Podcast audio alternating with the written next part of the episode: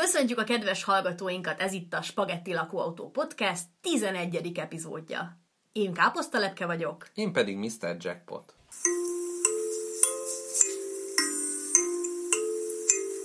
Spagetti lakóautó A senkinek se való sajtó A valóságra pici ajtó Hát gyertek be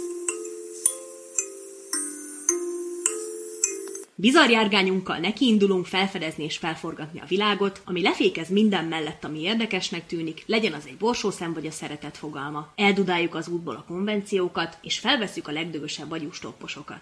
Viszont abban rendhagyó egy picit az epizód, hogy ez a karácsonyi epizód itt, ezt a fa alatt kell hallgatni. Mr. Jackbot, ismertesd a szegmensek tartalmát. Mivel indul ez az epizód? Az első szegmensben egy adventi naptárat fogunk bontogatni. Tudjátok, az a fajta, amiben ilyen kis csokoládék vannak, mindig kinyitunk egyet, rituálisan elfogyasztjuk a benne lévő csokoládét, majd a benne látható kis ábra alapján, tehát amilyen formát ölt a csoki, a mi beszélgetésünk is abba az irányba fog kanyarodni. A második szegmensben pedig az ünnepekről fogunk beszélgetni, lévén, hogy a karácsony itt liheg a nyakunkban, biztos kitérünk majd arra is, továbbá fejtegetjük a hagyományokat, tradíciókat, mit jelent ez egy középhúszas embernek, és mit jelent ez mindenkinek, vagy bárkinek. Mit szólsz ahhoz, Mr. Jackpot, hogy már lassan több rendhagyó epizódunk van, mint sima? Nagyon örülök, ez a célunk, rendet akarunk hagyni. Ne, ne legyen itt megszokásból podcast hallgatás, hogy ő minden hétfőn, minden vasárnap, és akkor most ilyen. Nem, itt kérem, komoly munka zajlik. Postás a holdon Minket figyel folyton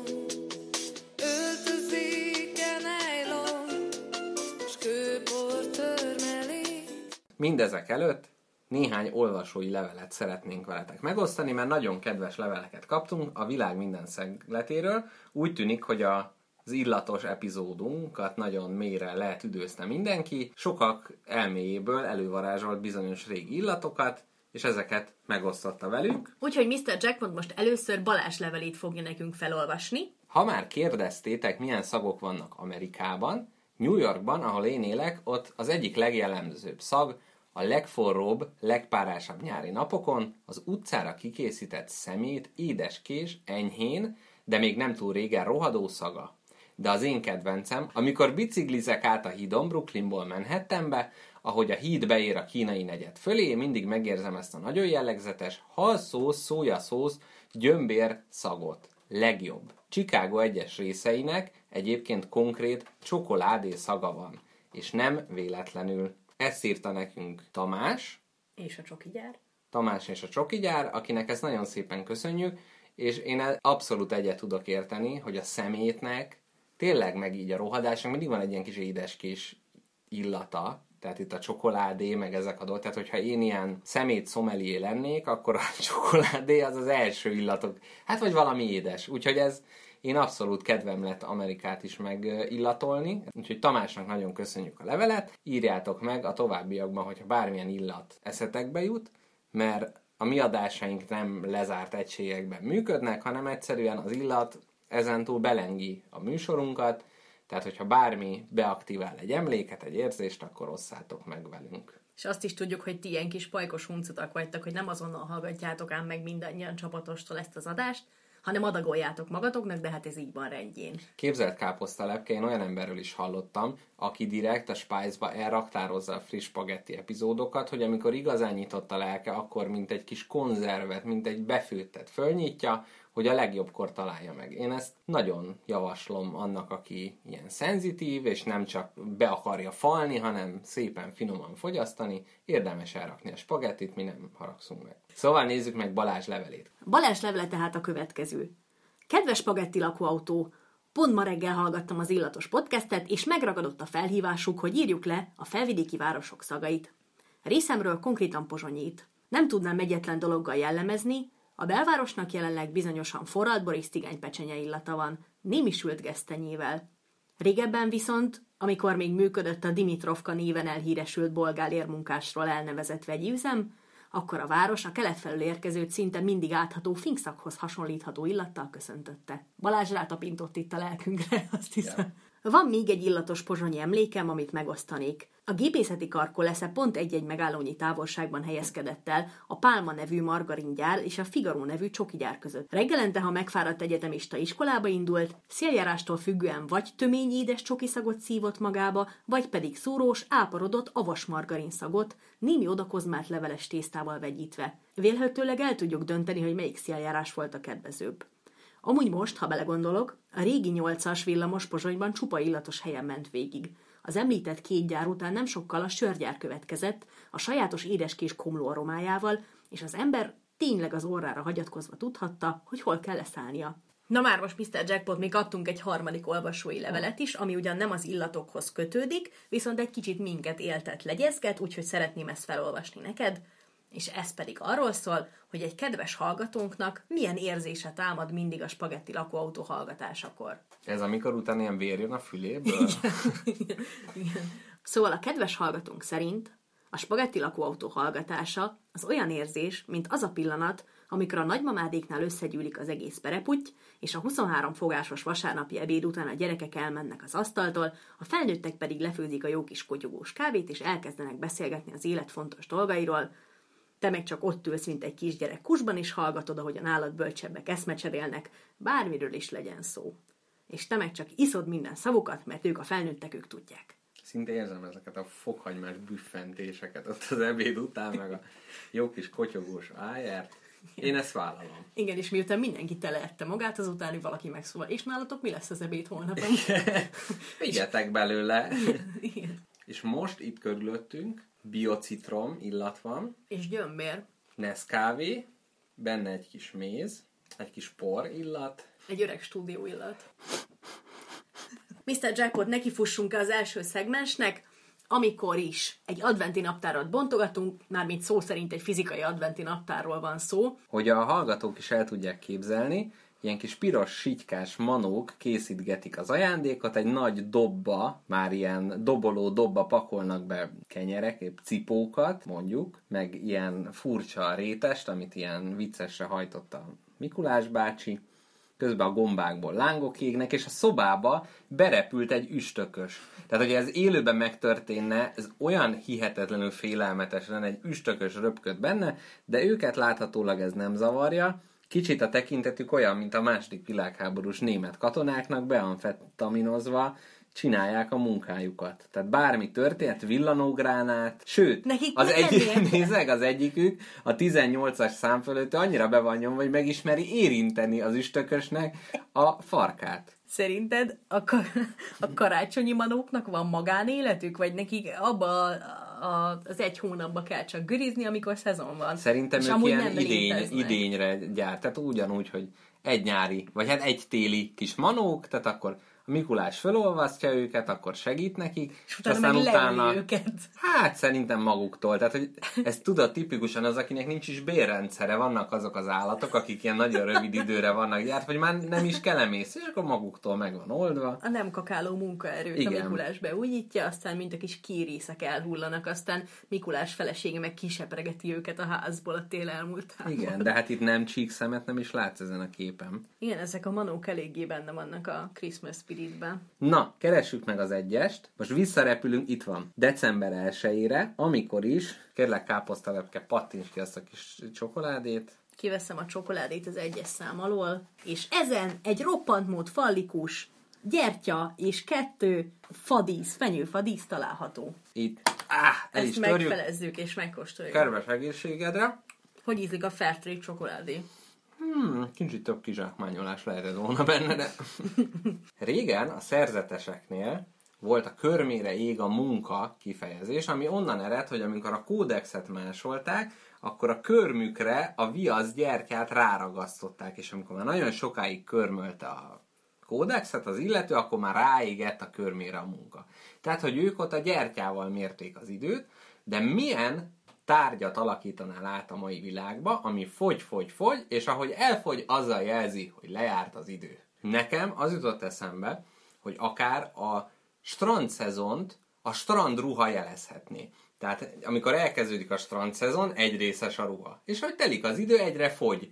És akkor már látszik oldalt egy kicsi, és végül már, ugye a szeptemberi szezon az már full ilyen izé, tanga, meg ilyen kis csíkba, és hogy ne az legyen, hogy megfázon szerencsétlen októberben még ott fürdeni, akkor addigra eltűnik a fürdőruhája. Na, én, mint varrónő, ezt az ötletedet úgy formálnám anyaggá, hogy egy darab fonalból készíteném az egész öltözetedet, uh-huh. amit a tavasz beköszöntével elkezdenék naponta 10 centinként kihúzni a ruhából, Ó. és így foszlana fel az egész, úgy, mint egy Egy harisnya. mint egy rossz harisnya, így foszlana Igen. fel, és mindig húzod le, és akkor így bikinivé így Igen, és csökevényesül. akkor, jaj Marikám, leszaladt egy szem, hogy telik az idő, Így ugye? van, így van.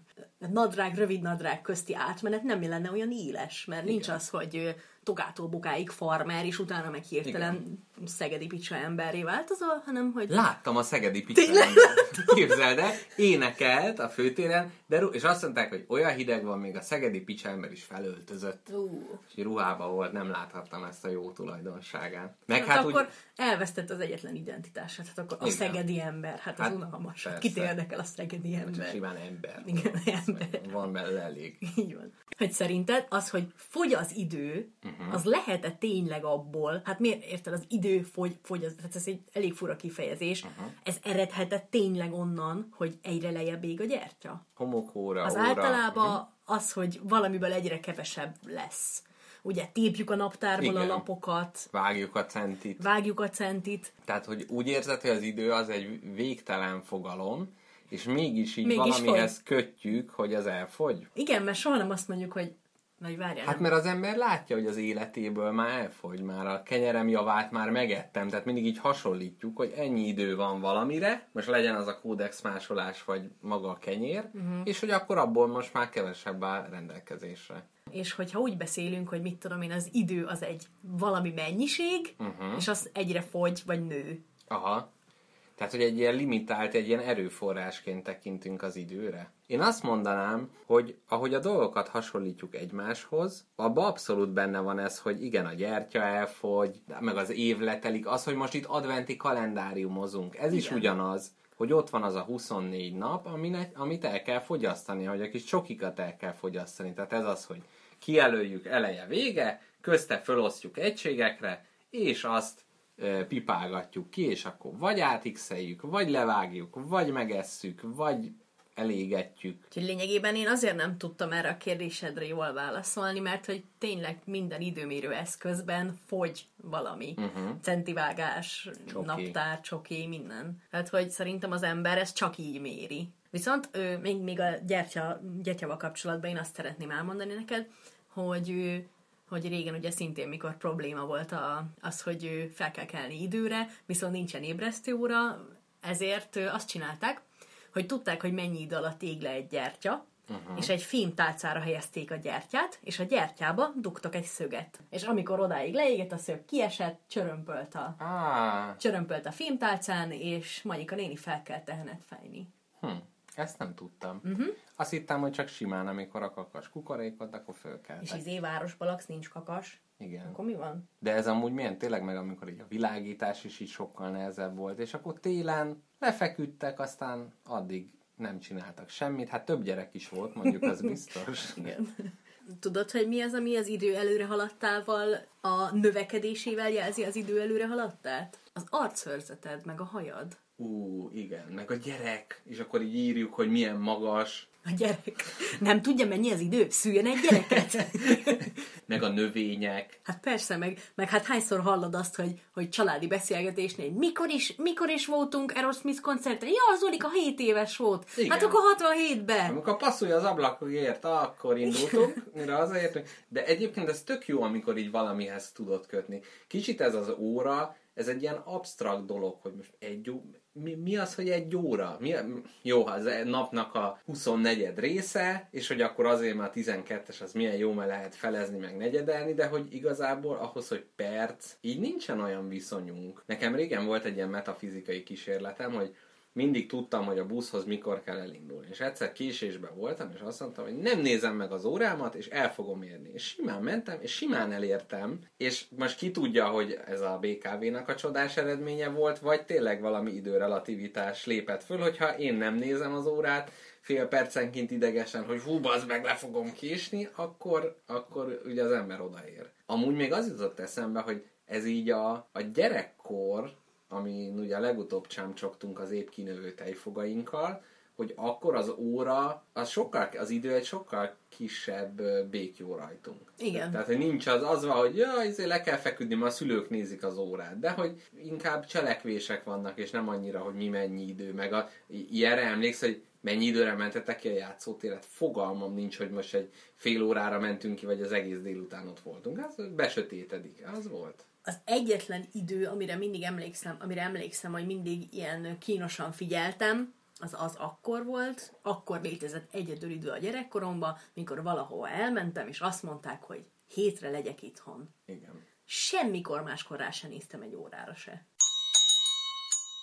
December 2-e, Egy csokoládé formatárul szemünk elé, amin egy ilyen részfúvós tuba, illetve kürt, vagy egy kürt. egy kürt, Bizony. Egyáltalán nincs kürtize.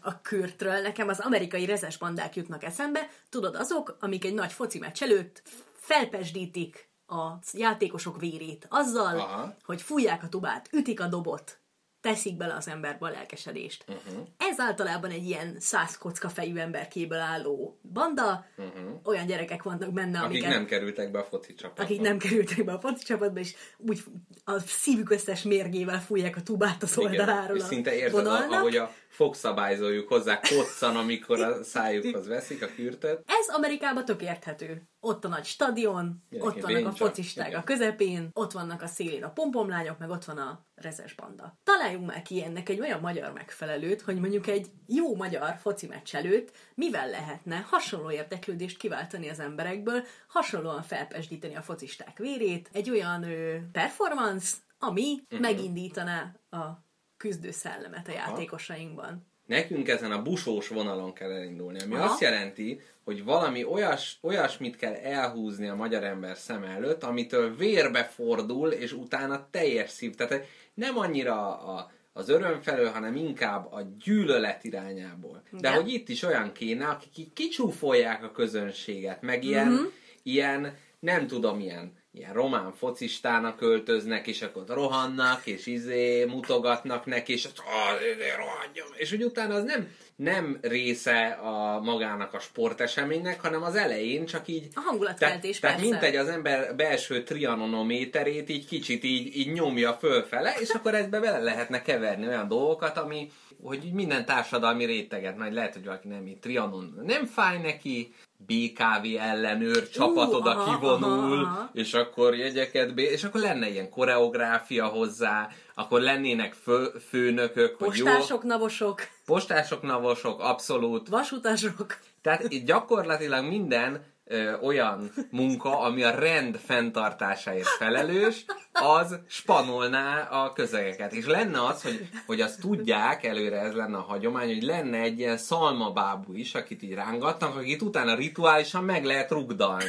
Tehát, de hogy az nagy gorombaság lenne, hogyha egy igazi, mert hát mégiscsak ez egy előadó művészet, Annyira szeretném, hogy a, a hallgatók látták volna Jackpotnak a kis táncait, amit intézett itt végig a, lejtettem, én már benne vagyok. a abszolút. koreográfiát letáncolta itt a postás rendőr vasutas táncot. Igen. Tehát mint egy ilyen mazsorett sor, a BKV ellenőr belekarolva a parkolóőrbe, az a kis izé Mikulás zsákot ott rázná, Ez nagyon tetszik, ez, ez, Igen. ez egy igazi magyar lenne. Szerintem eh, nincs olyan ember, akit ez ne hergelne föl. Meg külön itt is lennének ilyen, ilyen, vála, ilyen felelgetés. A kurva anyádat! A tiéd itt!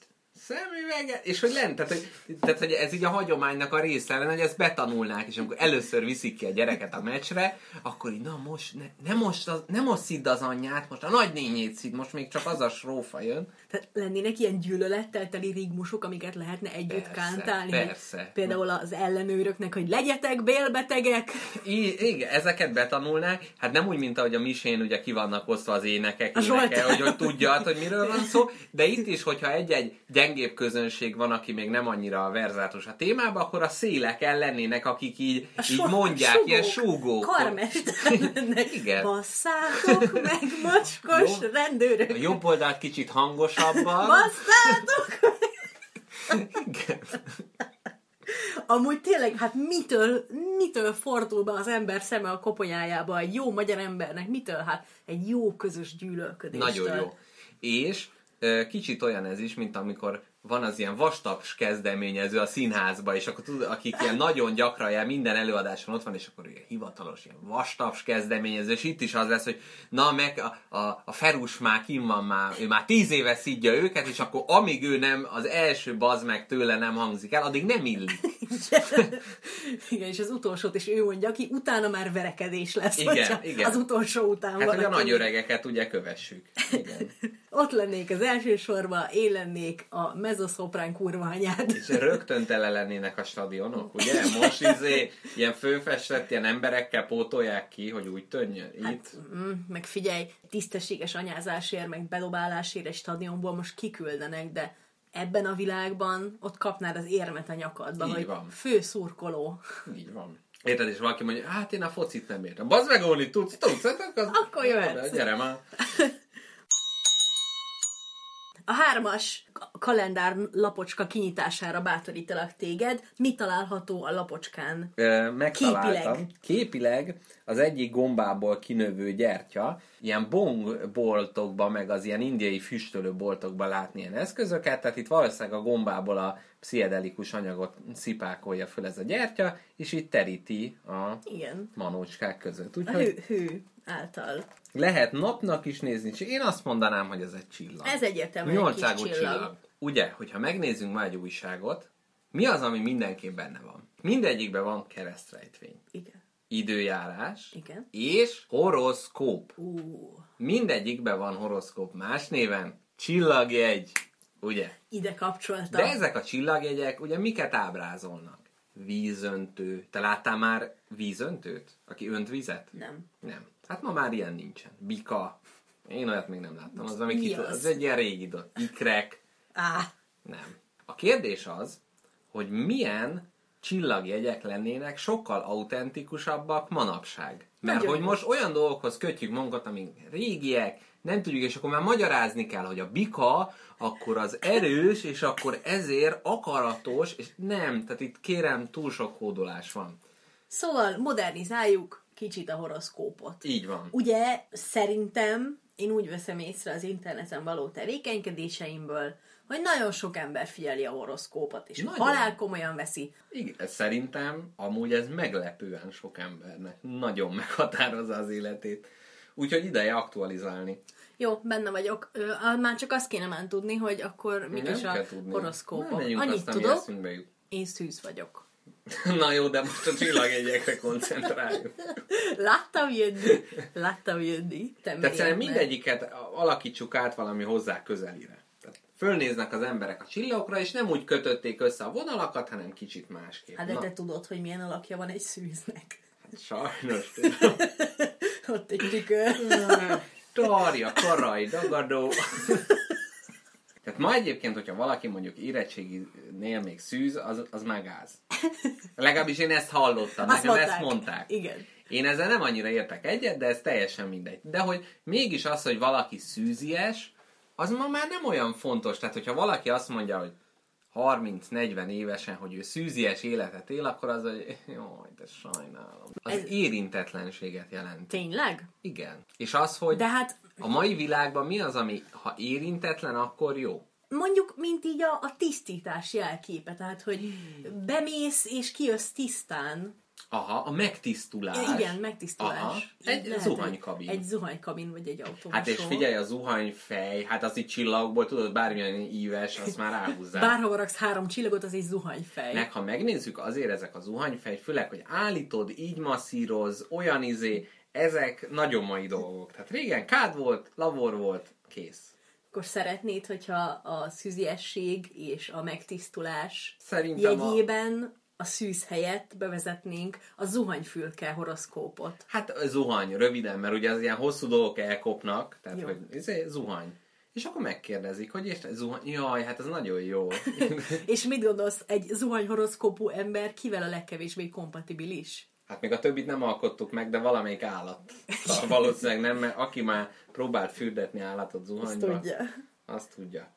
Jó, én vízöntő vagyok. Aznak mi, az hogy néz ki A amúgy? vízöntő egy ilyen csávó önt egy köcsökből vizet. Szerintem ez egy bartender. Tehát a vízöntő az, tehát az öntést azt hagyjuk meg, de hogy ugye ott is, hogy a pontos adagolás, csak hogy víz, hát de szerintem ma, érted, most csapból így iszol, de hogy effektív, nem. Tehát, hogy ez nem. Én inkább azt mondanám, hogy az a folytós nyakú ilyen üveg, amiből a bartender méri ki. Igen, az jó. Tudod, most vannak ezek a nagy, nagy, nagyon nagy kört befutó videók az interneten, amikor egy hatalmas sajt tömböt megolvasztanak, és egy késsel lehúzzák a folyékonyra olvadt sajtot az éléről. Én szerintem ez legyen a horoszkóp, és az legyen a neve, hogy csízöntő. jó, jó. Tortilla chipshez önti a Igen, a cheese. tortilla chipsre húzza le egy nagy késsel a sajt éléről az olvadt sajtot. Nagyon jó. Harmadik, ami eszünkbe jutott, az a kos. Én, én ott valami motort, mert hogy ahogy ráülsz, és ott megfogod a két szarvát, valamilyen motor. Meg az erő, meg a, az erő összemérése. Igen. Motor csillagjegyű, és akkor motoros csajok lennének, hogy ah, én motor csillagjegyű vagyok, még ez is.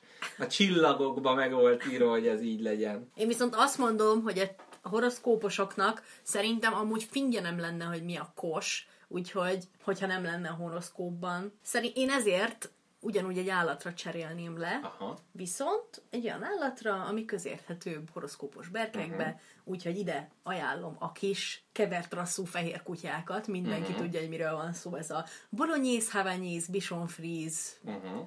vagy a Yorkshire Terriert. Tehát ezek a hónaj kutyák. Igen, lényegében igen. Jó. Ez a leteszem nyűszít. És ez a kos. Ez a kos, Yorki. Jó, van minél még, hogy oroszlán. Erő. Ez a gyúrós por, amit lehet venni. Ez a A fehérje turmix. fehérje turmix. Akkor mi van még? Van halak. Az víz. Igen. Hát szerintem valami Egy hullámmedence. A jacht A az ja- jó. a jacht az Én jó. meg vagyok áldva nekem jachta csillagjegyen. Ez jó. Szerintem az jó. Én azt- Ikrek. Igen, tehát ott egy ilyen szilikon, Tökéletes. szilikon implantátum. Egy mester ilyen Michelangelo ilyen formázott két műmel. És még látszik rajta a kis bevágás is, majd, amit Igen. felrajzolt Ú, alkoholos félccel a mester. Tökéletes, tökéletes. Skorpió. Hát az ilyen csípős, szúrós. Egy chili szósz. Hát, igen, egy Poloska. Jó. Szerintem jó, jó, jó, az jó. Nagy, a mai világot nagyban meghatározza. Na jó, maradjunk meg ennyire, mert szerintem több csillagjegyet már nem tudunk. Nem. Most biztos nagyon szentségelnek a hallgatók, és ők már nyolcszor kimondták, hogy Szöcske, te állat, mondd már! Pendrive, az Isten verjen meg titeket. Szöcske pendrive, én már kitaláltam. A szűz csillagjegy, az meg egy üres pendrive. Nulla száz, arra még bármit rá lehet írni, a tisztaság jelképe. Egy kibontatlan fogkefe. Ú, igen. Nyissuk ki a négyes számú. Nyissunk rá a négyes számú kis ablakra az adventi kalendáriumban. A benne rejlő csokoládé darabka, akárhogy is nézem, ez egy szán. Ugye a Mikulásnak olyan szánja van, amit húznak a rénszarvasok, és egy nap alatt elmegy mindenhova a Mikulás, és behajítja egy jól irányzott dobással az ajándékokat a kéményen. Viszont én nem gondolom, hogy a repülő rénszarvasos módszer a leghatásosabb arra, hogy bejárd az egész világot egy nap alatt. Alternatívákat szeretnék hallani, én, mint a Mikulás piárosa, most megkérlek téged, hogy fejleszd a céget olyan ötlettel, ami eladható, uh-huh. és jó is. komoly személyi védelemre van szükség. Tehát én úgy képzelem el, hogy a szánt azért is kell lecserélni, hogy mint egy ilyen pápa mobilként ott legyen a golyóálló üveg, mert már az amerikai gyerekek már szülinapjukra kérik a hőkövetős rakétát, minden, ki lőnék a Mikulást. Nem Ki? lenne jó. Viszont én a szarvasok lecserélését azért ajánlom, mert azért egy repülő szarvas szarha tarkón csap nem kellemes. Szerintem itt az kéne, hogy inkább kisebb állatból kéne több. És Igen? hogy az jobban marketingelhető is, mert ugye a Mikulás is a franchise-ból tartja fenn magát, mint a Star Wars, tehát hogy vagy valami új állatot a kis laborjába ki készíteni, hogy ne az legyen, hogy jaj, nagymamának megvan a régi mókusos plüsse, akkor azt megkapja Micike, hanem kelljen megvenni az új ö, terméket. Tehát én azt mondanám, hogy itt valami fiktív állatról lenne szó, ami kis testű, tehát többet kell bekötni a Mikulás elé, mindegyik egy kicsit más, hogy lehessen gyűjteni a gyerekeknek, és kisebb a pottyantása is, hogy ez ne legyen veszélyes. Hogy szőrös, nagy szemű, uh-huh. kicsit kakiló, illatos bundájú állatok húznák a Mikulásnak a, a szányát, ami persze most már golyóálló üveggel lenne védve. Én itt az alapokat így, így leraknám, de nyugodtan nyújj bele a tervbe. Na, de akkor jöjjünk kicsit közelebb a világhoz, nem csak a Mikulás megyám szánnal, Mhm.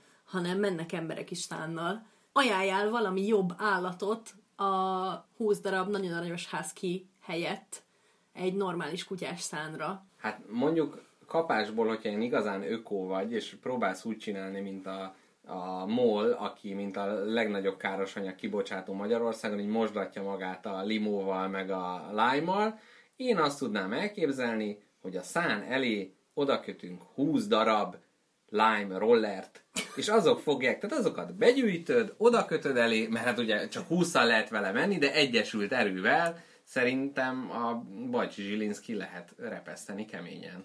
Igen, a az nem olyan sokat eszik. Lehet, hogy ez a kis, az ilyen kis fehér kis tiszta felmosó, ez a bontatlan felmosó kinézetű kutya, aki többször jár kutyakozmetikushoz, mint enni, azokból egy ilyen falkát, bár nagyon nehéz irányítani, mert jobbra-balra érdeklődnek ezek a kis szörpamacsok, de én úgy érzem, hogy egy mai pesti nő, és most itt egy kicsit szexista lesz, de nem vannak azok a, vannak azok a férfiak is, akik ilyen kis uh, pemzli kutyákkal mennek, És retikülcsipogókkal. igen, a kis budai villájából, ahogy elindul, akkor oda beköti elé, és hogy szinte nulla terhelés van egy-egy kutyán, mert az 500 kis fehér kis jorki, az szépen lehúzza az illetőt a Buda gyöngyéig, ahol ö, el tudja intézni a bevásárlását. Vagy ilyen személyiséghez illő kutyák, tehát hogy lennének ezek a sakkozó nagypapákat, 50 beagle húzna, és akkor, hát az elég lassan menne, hogy ott izé, akkor a gyúrósoknak a, nem tudom, dobermanok, az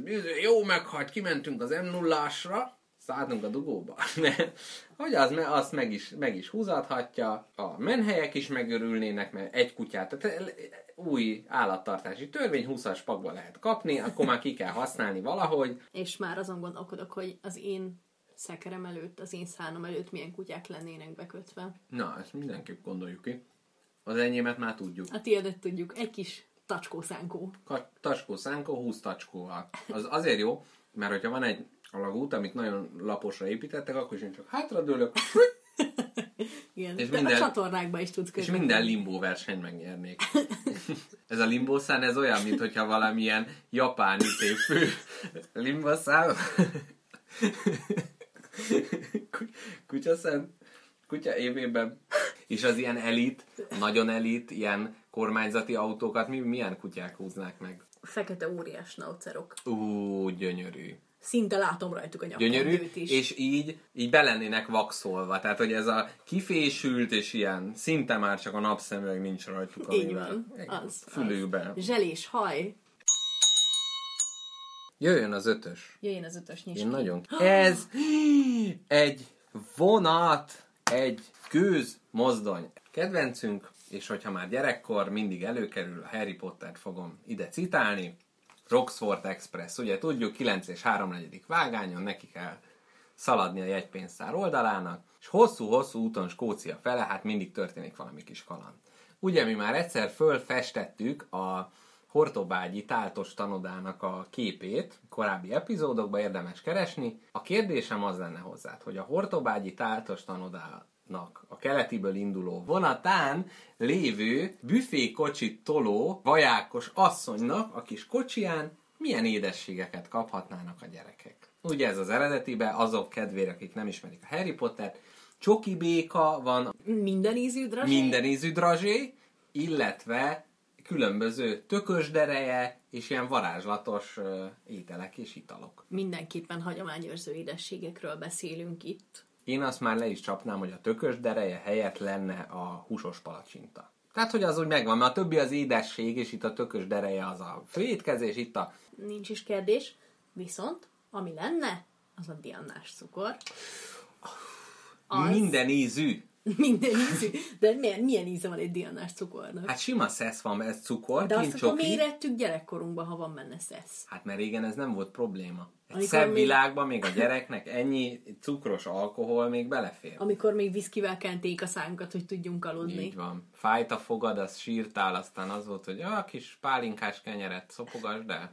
Úgy. Tehát, hogy milyen italokat raknánk bele, tehát a minden ízű dianás cukorba milyen folyadékok lennének, és ugye nem kell feltétlenül alkohol. Hát unikum. Na, az lenne. Igen, ez az mindenképpen. Szerintem ez a nagymamát csinálta eperszörp. Tehát ez olyan édes, hogy meghalsz bele. Mhm. Igen. Összeragad a szád. Többet nem kérsz. Tehát ez Igen. ami a Harryéknél a hányás ízű drazsé, ami után nem kérsz Nálunk a többet, itt az, hogy az annyira édes, hogy Mindenképp lenne.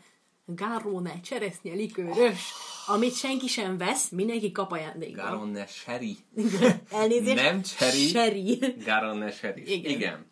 Akkor lenne a megybefőtnek a leve, Ó, igen, igen, igen. kovászos uborkalé, Úgy szintén. az ember megkívánja kicsit a savanyút, akkor lenne kerítésszaggató. Én azért azt mondanám, hogy a magyar konyhának egy jelentős részét a Vénusz étolaj teszi ki. Szerintem lenne egy Vénusz étolajos dianás cukor is. Piros aranyas, Queen Cola. traubi szódás. Ó, igen. Má- hát Traubi. márka. márka. Márka, márka megy. De és a csoki, csoki mártást, tehát a csokiba mártást, hát, kihagyjuk. Hát figyelj, csoki, és azt még kirántva. Tehát egy kívül egy kis panír. Én nagyon szeretnék halászleves dianás cukrot is. De most egyébként gyakorlatilag a szerencsi vagy a szamos, vagy kik erre fordultak rá, hogy van erős pistás szaloncukor. Igen. Tehát én itt azért a titkos háttér varázsló társadalmat én itt sejteni vélem. Én is úgy érzem, hogy meg, meg megvillannak ebben, a, Igen. ebben az új termékben. És szerintem most ide tűzünk be egy kérdést, mert én azt vettem észre, hogy a hallgatóink mindig megválaszolják a kérdéseket, de ha nem kérjük őket, akkor nem küldik el. Úgyhogy én most azt mondanám, hogy kedves hallgatók, a környezetetekből most az orrotokat egy kicsit csukjátok be, bár úgy nehéz ízeket érzékelni, hogy csak nyissátok ki a hűtőt, nézzetek körbe a kamrapolcon, hogy milyen olyan ízek vannak, amik érdemesek lennének. Tehát mi az, ami igazán magyaros íz, és sokkal nagyobb szerepet kéne neki adni az édességiparban. Na mi van, még, mi van még ezen a kocsin? Még mondjunk három édességet, ne pangjon már így. Jó. Szerintem a Negró cukor, gumivaráspálca vagy valami van, de nálunk az fekete, az negróból lenne. Esetleg medvecukor, de én inkább a negrót mondanám. Még a dianás cukorba, még ez a lándzsás utifű szirupnak az íze. továbbá svéd csepp. Svéd csepp. Meg van beszélve. Forduljunk rá a hatosra. Kérlek, káposztalepke, open the door. És ránézésre egy bakancs van benne, és valóban egy télapó bakancs van benne. Amiben beleraktak különböző kis ajándékokat. Mr. Jackpot, a kérdésem a következő a bakancsok lábbelik cipők témájában. Bűnesetek helyszíne, bakancsnyomok, megnézik hanyas, megnézik kinek van ilyen csukája, és már csuknak is le. Hogyha már így is ennyire árulkodik rólunk a bakancsunk talpa, akkor tegyük ezt még személyesebbé, hogy ne csak az FBI ügynökök, hanem mindenki tudja, hogy mi jártunk erre. Tehát mint ez egy reklám felület. Tehát Akár, na ez eszembe se jutott, Aha. hogy akár reklámozás, de ez egy következő De- kérdés. Jó. Először azt mondd meg nekem, hogy mint egy ex libris, vagy mint egy cégér, az embernek a saját cipőtalpa árulkodik arról, hogy ki ő, milyen ő. Mi lenne a te cipőtalpadon? Ú, ez az Ex Libris után remélem hallottad az elégedett sóhajamat. Hogyha valaki már látott Ex Libriseket, ez a, a gyerekeknek mondom, hogy A minket hallgató gyerekek. a minket hallgató gyerekeknek mondom, hogy ezt a könyveknek az első üres oldalára, vagy hát a cím oldalra pecsételték be, és ott volt, hogy Kis János könyve, és rajta volt valami kis illusztráció, valami kis egyszerű dolog, és akkor minden könyvbe bele volt pecsétel, és onnan lehetett tudni, hogy ez a te könyve, tehát a kölcsönadtad a lopós ferusnak, akkor ő azt nem tarthatta meg, mert rögtön látták, hogy ez a kisencsinak a könyve. És ezen, hogyha megnézzük, valamiért két téma dominált. Önmagában sokan egy magára az olvasásra reflektálnak, és a könyvek, hát ez nem annyira izgalmas. Két dolog jelenik meg rajta. Az egyik, valamiért egy halál alak szokott rajta lenni, koponya, kasza, és akkor ő valamilyen pozícióba, valamiért ez a könyvtulajdonosokat megiklette. Kitalálod-e mi a másik? Cici. Így van, a mesztelen nők és a halál ez a kettő nagy ö, megjelenítője. Tehát a cipőtalpnál is, hogyha valaki egy ilyen klasszikus... Cicipőtal. ilyen klasszikus vonalat akar, akkor lehet az, hogy az egyiken halál, a másikon mesztelen nő, és akkor az általános iskolások úgy izé, bújnák eső utána az ilyen, ilyen, meg a sáros cipővel utána a verandát úgy izé csurgatnák ott a nyálukat, tehát az legalább olyan meghatározó élmény lenne, mint a sokaknak az ilyen természetrajzi lexikon, ahol ugye az illusztrációban először látnak ilyen ne- nemi kérdéseket, Hogy képzeld el ezt a beszélgetést két tínédzser fiú között, hogy gyere Tomi, menjünk ki az udvarra, de hogy megyek, nincs kedvem, de most esett, jó, jó. Egy perc, Tudom, tudom, sapka sám. veszem a szemüvegem.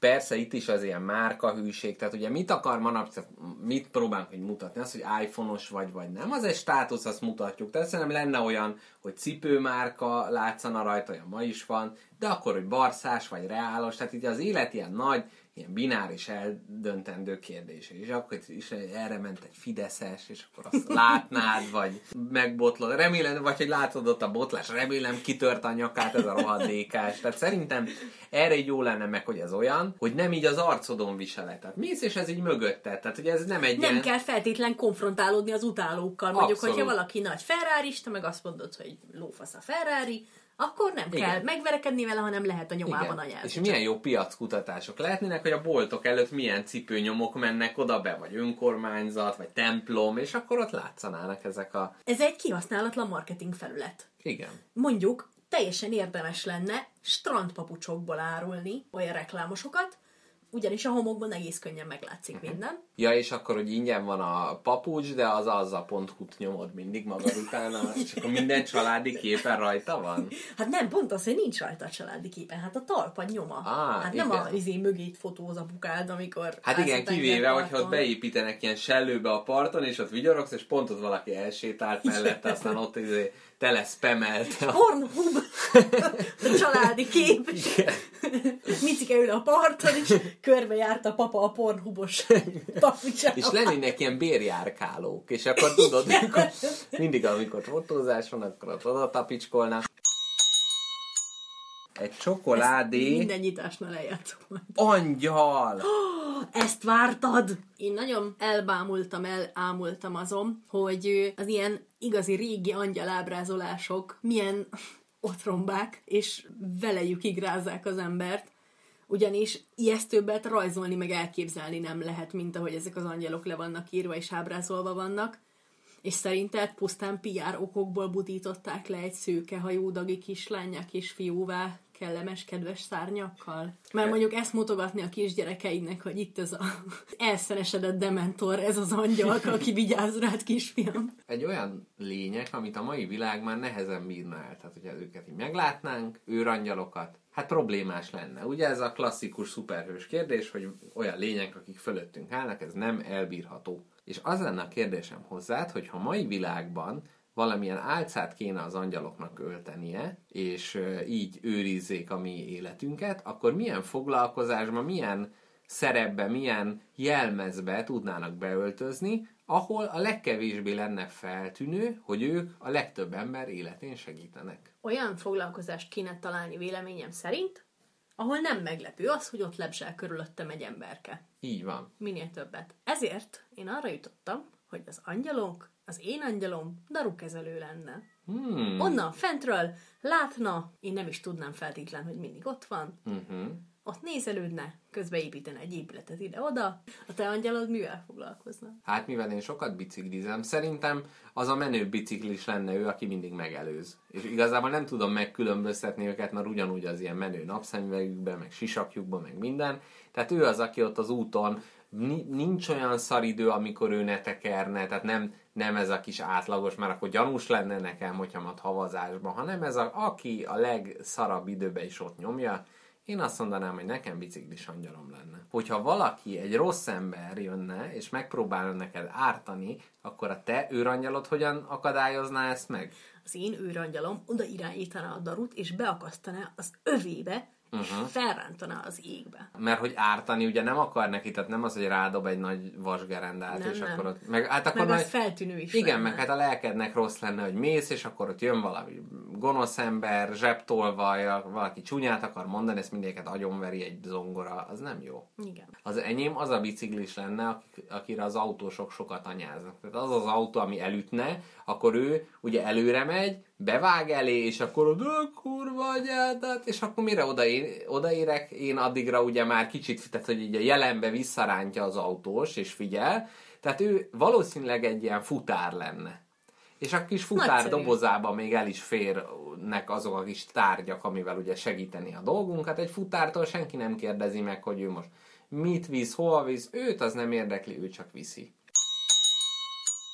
A nyolcas ablakot tépek fel. Ó, jaj, itt témaismétlés forog fönn. Itt a probléma. A nyolcas ablak egy hullócsillagot rejtett. Így van. Kinősz a réten, este van, látsz egy hullócsillagot lehullani, és az jut eszedbe, hogy mindenki jót, mindenki jót kíván magára vagy a szeretteire, a hullócsillagtól. Te egy kicsit megfűszerezed ezt a kívánságot, te csak rosszat kívánsz. Mm, tehát ez egy gonosz üstökös, Ez tehát egy nem egy nagyon-nagyon gonosz jóságos... üstökös, ellenben úgy kell rá nagyon rosszat kívánni valakire, hogy ne vegye észre, hogy ne tudja, hogy itt valami mágikus közbenjárás van, uh-huh. szimplán csak az élete 200%-kal legyen rosszabb ettől. Tehát ahogy a Mikulás meg a télapót is így rejtegetjük, Így van. és hogy nem látjuk, ugyanúgy itt is, mint egy ebben az epizódban is gyakran azt érintjük, hogy hogyan lehet valamit elrejteni az emberek elől, amiben a mágia megjelenik. Én azt mondanám, hogy itt a gyertyánál meg az óránál én megihletődtem, mint egy kis bal szerencsét hintenék rá erre az emberre, hogy minden egyes számnál, mértékegységnél elnézné a mértékegységnek a részét. Tehát például, hogyha valami 50 fillérbe kerül, ő akkor az 50 forintnak nézi. Hogyha valami 5 centi, akkor azt ő 5 méternek ér, érzi. Tehát, hogy valahogy az lenne, hogy vagy az, hogy valakinek próbál egy, egy feles kitölteni, az egy fél liter. Uh-huh. És hogy gyakorlatilag az életét ez nagyon nagyban meghatározza. Hát nyilván, hát főzni se lehet úgy 5 deci tej, azt raksz bele 5 hektót. Igen, és akkor mindig, hát mindig eleve ilyen nagyon nagyba, és már a csilisbabot már egy két hete eszi és minden, de hát közben a csilisbab rendben van, tehát a, a, úgy van vele, hogy jó, hát kicsit félrement, Persze mindenki van, úgyhogy többet főz. igen, és mivel arányosan történik, így nem az van, hogy elsózza, uh-huh. el rontja, akkor cipőből is mindig tízszer akkora átvesz, uh-huh. nem jó, de hát akkor abba beleültet valami növényt, fél óra múlva találkozunk, és fél nap múlva oda megy, és mindenki utálja őt. Igen. Én azt kívánom még erre az emberre rá, az én gonosz csillagommal, hogy soha se tudjon normálisan írni a telefonján, mindig elnyomja a betűket. Ú, Tehát az szerintem ennél frusztrálóbb dolog nincs. nagyon, Tehát, ez a visszatörlés mindig, Igen. és újra. igen, és én elárulom a hallgatóknak, hogy nekem visszatérő rémálmom azt, hogy vala, az, hogy valami fontos szituációban kell tárcsázni valamit, mentőt, rendőrt, ilyesmi, Mhm. és egyszerűen nem bírom megírni az SMS-t, vagy nem bírom beírni a Mhm. számot, mert mindig mellé nyomok. Nyisd ki a kilenceset. Onnan tudom, hogy nem a hatos, hogy az már nyitva van. Ez kérlek szépen egy templom. Már kicsit úgy érzem magam, mint a csoki gyári dolgozó, akinek már így megérzi ezt az ízt. Gyerekek, ne akarjátok előre kinyitni a kilenc napot, mert nem lesz jó. Amikor így Nyugat-Európát jártam Keltemben, milyen értelmes mondat, jártam van Keltemben Nyugat-Európában, láttam, hogy így a templomokat, mivel már nincsenek annyira használatban, egyre kevesebb klasszikus módon vallásos ember van, és ezeket az épületeket előszeretettel átalakítják. Hol múzeummá, hol étteremmé, tehát például egy Skóciában gyakran volt ilyen, hogy me- megyek be egy templomba, hogy megnézem milyen, aztán ott a pincér már adja a kezembe az étlapot, úgyhogy így, így ez a deszakralizációval együtt sok helyen eladja az egyház ezeket az épületeket, hogy más célra használják föl. Szerinted mi lehetne egy jó felhasználása a templom épületeknek? Tehát, hogy ezen felül, hogy mondjuk éttermet csinálnak belőle, kicsit szabadabb kezet kapnál, azt mondják, hogy vállalkozóként kicsit megereszted a fantáziádat, csak jöjjön be sok bevétel, mire lennének ezek az épületek igen alkalmasak? Én nem bírok elszakadni a, a nagy belmagasságtól, ez, ez mindenképpen ki akarnám használni valahogy.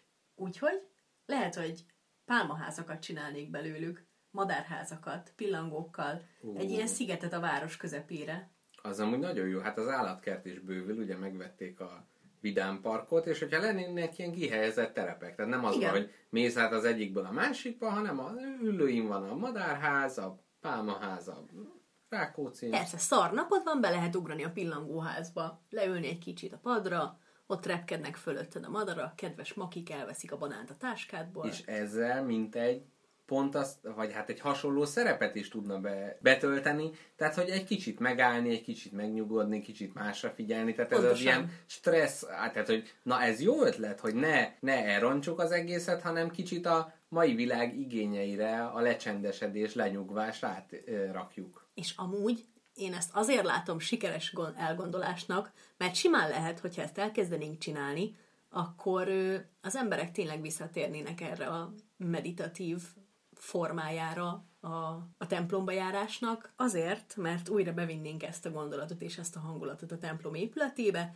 egyre letisztultabb környezetet kívánnának, és szépen száz év múlva tényleg visszacsapnák a templom külsőre, belsőre. Én még Közeget. azzal bolondítanám meg az egészet, hogy ezek az ősz öreg plébánosokat nagyon könnyen át lehetne képezni ilyen etemboró ö, utánzatokká, tehát mint egy ilyen etemboró hogy alter egóként lépnének föl. Tehát nem kicsit a miseruhát át kell szabni, és akkor ott, hogyha bemegyünk, akkor ott kúszik, mászik a bokorba, ott elmondja neked, hogyha, de hogyha te csak csendesen hátulról élveznéd a műsort, akkor a, a, az, is, az is teljesen jó. Igen, és nem mise van, hanem így narrálja a történéseket. Igen. Aztán szépen lassan belecsempészi egyre inkább a tanulságot a történetbe, hogy miért megy lassan a kis lajhár. Így van. A minisztránsok is ilyen szafari kalapba, ilyen lepkehálóval, Igen. és én azt mondanám, hogy valahogy ne csak a békés állatoknál ragadjunk le. Tehát a kicsit veszélyesebb állatokba is meglátni az örökké valóságot, és erre kiváló eszköz a gyóntató fülke. Tehát beülsz az egyikbe, ott a rács, és a rács túloldalán ott lenne a veszélyes állat, és akkor ott meg tudod nézni. És ahogy átmorog az oroszlán, úgy kicsit a saját halandóságodon elgondolkozol. Abszolút, meg hogy mi az, hogy erő, főleg, hogy ahogy van ilyen fürdők, meg múzeumok éjszakája, lenne ilyen Szent Ferenc éjszaka, amikor odamész, és így ruhátlanul. Tehát, hogy ez a mindenedet leveted, és csak az állatokkal. Szerintem az Ez már sok, kicsit erős lenne. sok menedzser betegség. Hát miért az Isten teremtette a testet? Hát nem, és nem egy ilyen orgiáról van szó, Pontosan. hanem ott a kis függő ágyba alszol, csak aztán nem. Így ez a száraz hideg helyett, ami van a templomokban, helyette egy ilyen párás meleg lenne mindenhol. Igen. Tízes. Ez, hát ez maga a télapó. Tényleg. Egy zsákkal. Az a télapos kérdésem hozzád, Mr. Jackpot, hogy milyen lenne az, ha a télapó egy gyerek lenne, és akiket meg kell ajándékozni, azok a felnőttek. Tehát egy ifjú télapó. Egy Nem ifjú. ifjú pápa, Egy tél babó félbabú. Na, tehát az ifjú télapó, menne, és akkor Mikulás, én... Mm. Mit vinne a felnőtteknek egy télapó gyerek? tehát hogy a felnőtteket mire kell megtanítani. Igen.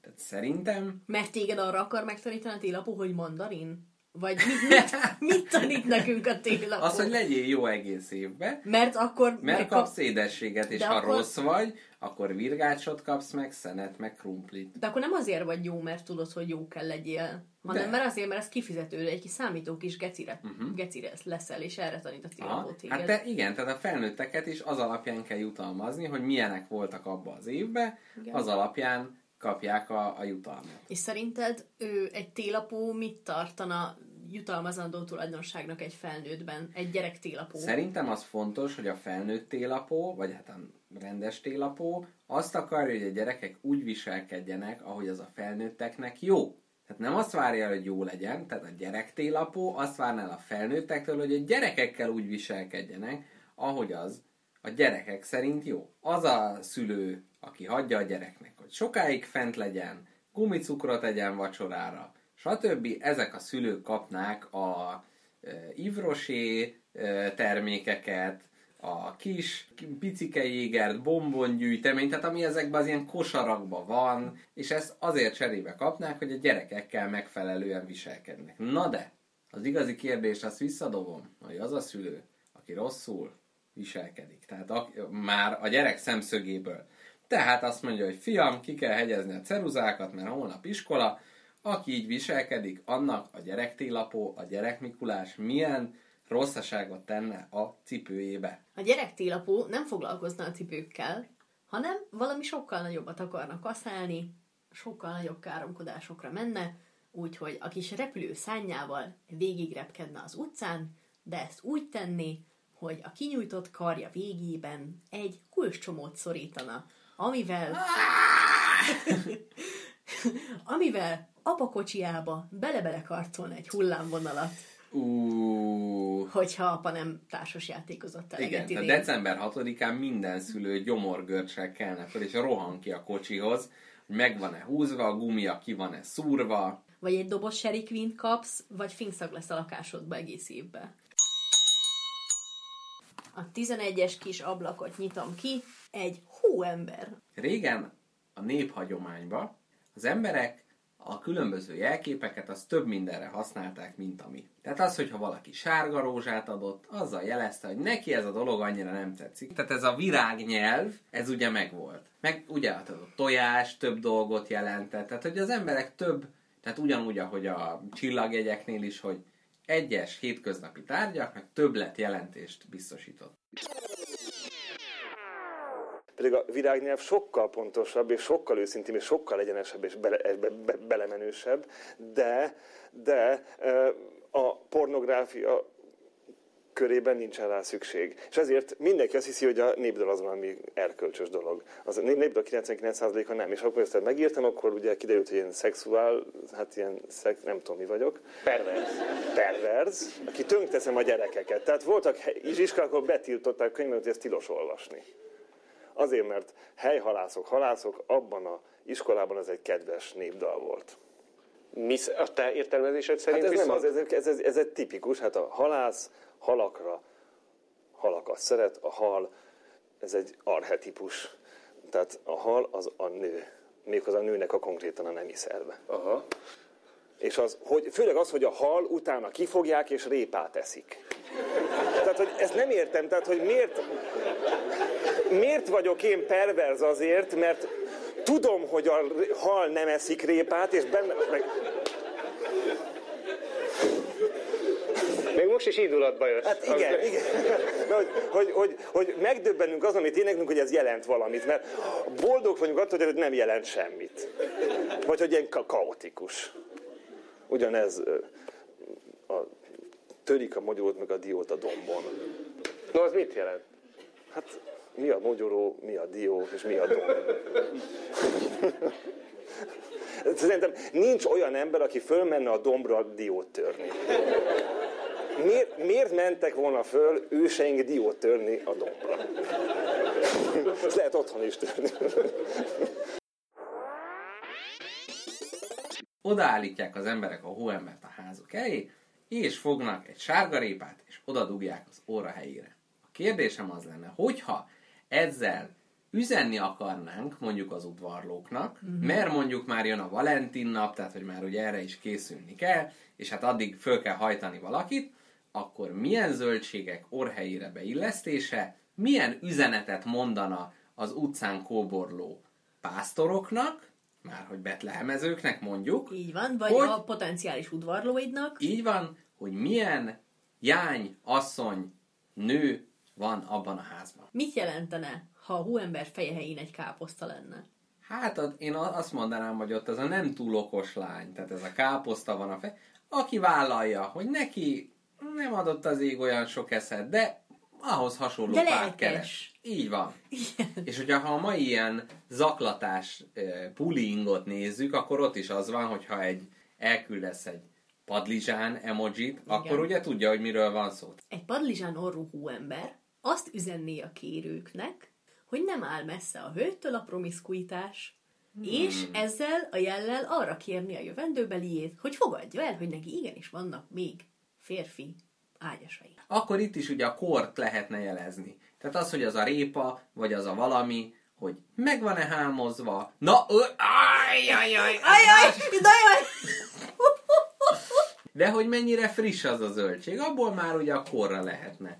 Akkor vannak olyan zöldségek, amiket hát csak ilyen, tudom, ilyen articsóka, meg ilyen, ilyen egészen egzotikus dolgok, amit úgy nem nagyon eszünk, akkor már lehet tudni, hogy ott, ott egy, egy finom érzékkel megáldott valaki van, aki ad a, Egy a művész- különlegességekre. Egy. Igen. Illetve, ha esetleg szőlőt tennél Uh-huh. a hóember orra helyére, ezzel arra lehetne utalni, hogy több leány is van a családban, tehát testvérekkel kell számolnod. Lehet belőlük mazsolázni. Így van. Tessék! Hogyha nagyon tetszik az illetőnek a lány, viszont nem tetszik a külleme, akkor ezt a hóember kezébe szúrt zöldséghámozóval jelezheti neki. Így van, tehát hogy jó, még egy kicsit azért, azért javítsunk rajta. Igen, igen. Egy paradicsom. Mire utalna? Hát az kicsit olyan, hogy gyümölcs, zöldség közt ilyen kicsit átmeneti. Szerintem az egy ilyen nyitott, ilyen latinos nő. Egy latinos nő. Egy Hát aki, hát, ugye, mindkét irányba elhajlik, a, a, aki kérdezi, attól függ. És Szerintem hogyha, kezdjük el ezt a hagyományt. jó, jó, egy ilyen szemes borsó, kiszemezetlen borsó orr, amiben kis szemek ott vannak. Aha. Azt szerintem egy terhes hölgyre utal. Na, pont ezt akartam mondani, ahány szem borsó van benne, annyi gyereket szeretnek. Ennyi. Itt van a 12-es. Ezen egy zsoké található. Lóversenyek a lóversenyeken fogadnak, és mindig olyan uncsi dolgokra fogadnak az emberek. Focira, kézilabdára, kit érdekel. Mi lenne, ha házon belőle hoznánk ezt a fogadást? A családodba hoznánk ezt a fogadást. Hmm. A vasárnapi ebéd az egy ilyen családi, szakrális dolog. Igen. És ott ugye mindig a fogyasztás mennyisége. Tehát az, hogy jaj, aranyom, egyél még, stb.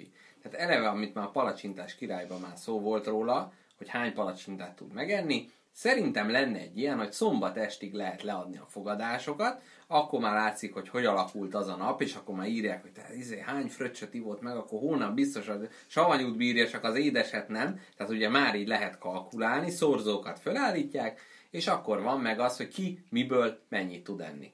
Uh-huh. A hétfőre rákészülve hány kávé fog lecsúszni, a, Hány töltött káposzta? jön a rokon, hány cukorra, mindig azt mondja, hogy ő most fogyózik, de beleteszi a két cukrot, vagy pötyivel issza. Hogyha minden családból egyetlen egy beavatott lenne, Uh-huh.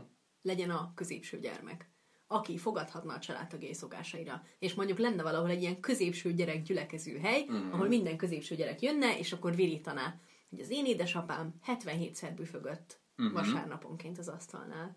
És akkor ugye valaki mondaná, lenne ilyen ranglista, hogy És lenne. Józsefvárosi legtöbbet büfögő? és szerinted mi az a fogadás, amire mondjuk menjünk végig a családtagokon. Legyen most egy tök uncsi egyszerű család, az anyukák melyik tulajdonságára, illetve tevékenységére lehetne a legesleg biztosabban fogadni. Szerintem, aminek egyes a szorzója, tehát hogy nem semmi szorzót nem ad, az, hogy utoljára ülnek le az asztalhoz. Annyira, hogy ez teljesen, ez teljesen. Tehát az, hogy meg, meg eleve, hogy arra a helyre, hogy jaj, én innen könnyen tudok ugrani, tehát hogy az, Ez a mondat, ez a mondat, ez, ez, ez ez mindenképpen. napi, napi háromszor. Igen. A sportoló fiú, vagy a fizikai munkát végző fiúnál az, hogy minden étkezésből legalább még egyszer szed. Ez A gyúrós. apukáknál.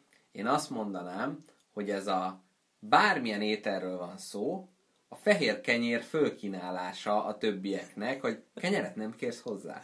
Úristen. Hát a nagymama mindenképp azt, hogy mi van, nem ízlett? Ezt ugye kilencedik tányérleves után. Így van. De én azt mondom, hogy a tökéletes nagymama mondat, ez most nem sikerült olyan jól. Az én nagymamámnak örökös mondása. Minden egyes süteménykor elmondja, hogy hát a múltkori jobb volt. Tehát annak rohadt nagy szorzója lenne, hogy egy nagymama kimondja, hogy ez most a legpatentebb, ami valaha volt. Ez kizárt dolog. Szinte látom, hogy így a középső gyerek tőzsdén így üvöltöznek a középső gyerekek, és mondják, hogy az én nagymamám 97-szer mondta ezt. Megvan a nagypapa mondat is. Na, Ha meg lehetett tenni. egyszer meg lehet tenni. Egyszer meg lehet. A 13-as ablak mögött A Hold van régi jó barátunk, akinek egy kicsit nagyobb orrot rajzolt a, a művész. Biztos itt a Hold is különböző illatokat illatol meg éppen, és egy kis sipka van a fején, aludni tér ő. A Hold egyszer a föld részét képezte, az ős földből kiszakadt szikla darab keringi körül a földünket, és mi lenne, hogyha most egy hold méretével azonos területet a Földből kiszakítanánk, és egy második holdként fölküldenénk az égre. Akkor valószínűleg szerinted melyik lenne a leghasznosabb, melyik lenne a legérdekesebb, melyiket lenne érdemes elkülöníteni? És az az érdekes a holddal kapcsolatban, hogy körülbelül az egyik létező legnyugodtabb égitest. Uh-huh. Nem tör ki semmi, nem omlik semmi, nem csuszamlik semmi, ott el van. Aha, tehát egy ilyen teljesen ilyen csilles. Egy kis szemétdomb. Fagyi kanállal ki kéne mernünk a Földből egyet, tehát nem törmelékből, akkor a legnyugisabb holdnak szerintem az ellentétét kéne létrehozni. Tehát egy ilyen partisabb, egy pörgősebb, egy aktívabb, ahol akkor a Földnek melyik részét lehet neki szedni? Most akkor vegyük ki Európát? Hát mondjuk, vagy Amerikát. Akkor vegyük. Amer- mindig úgyis elszakadni akarnak. Izé. Brexit, már... Brexit új megoldásunk. Igen. Menjen ki az űrbe a picsába.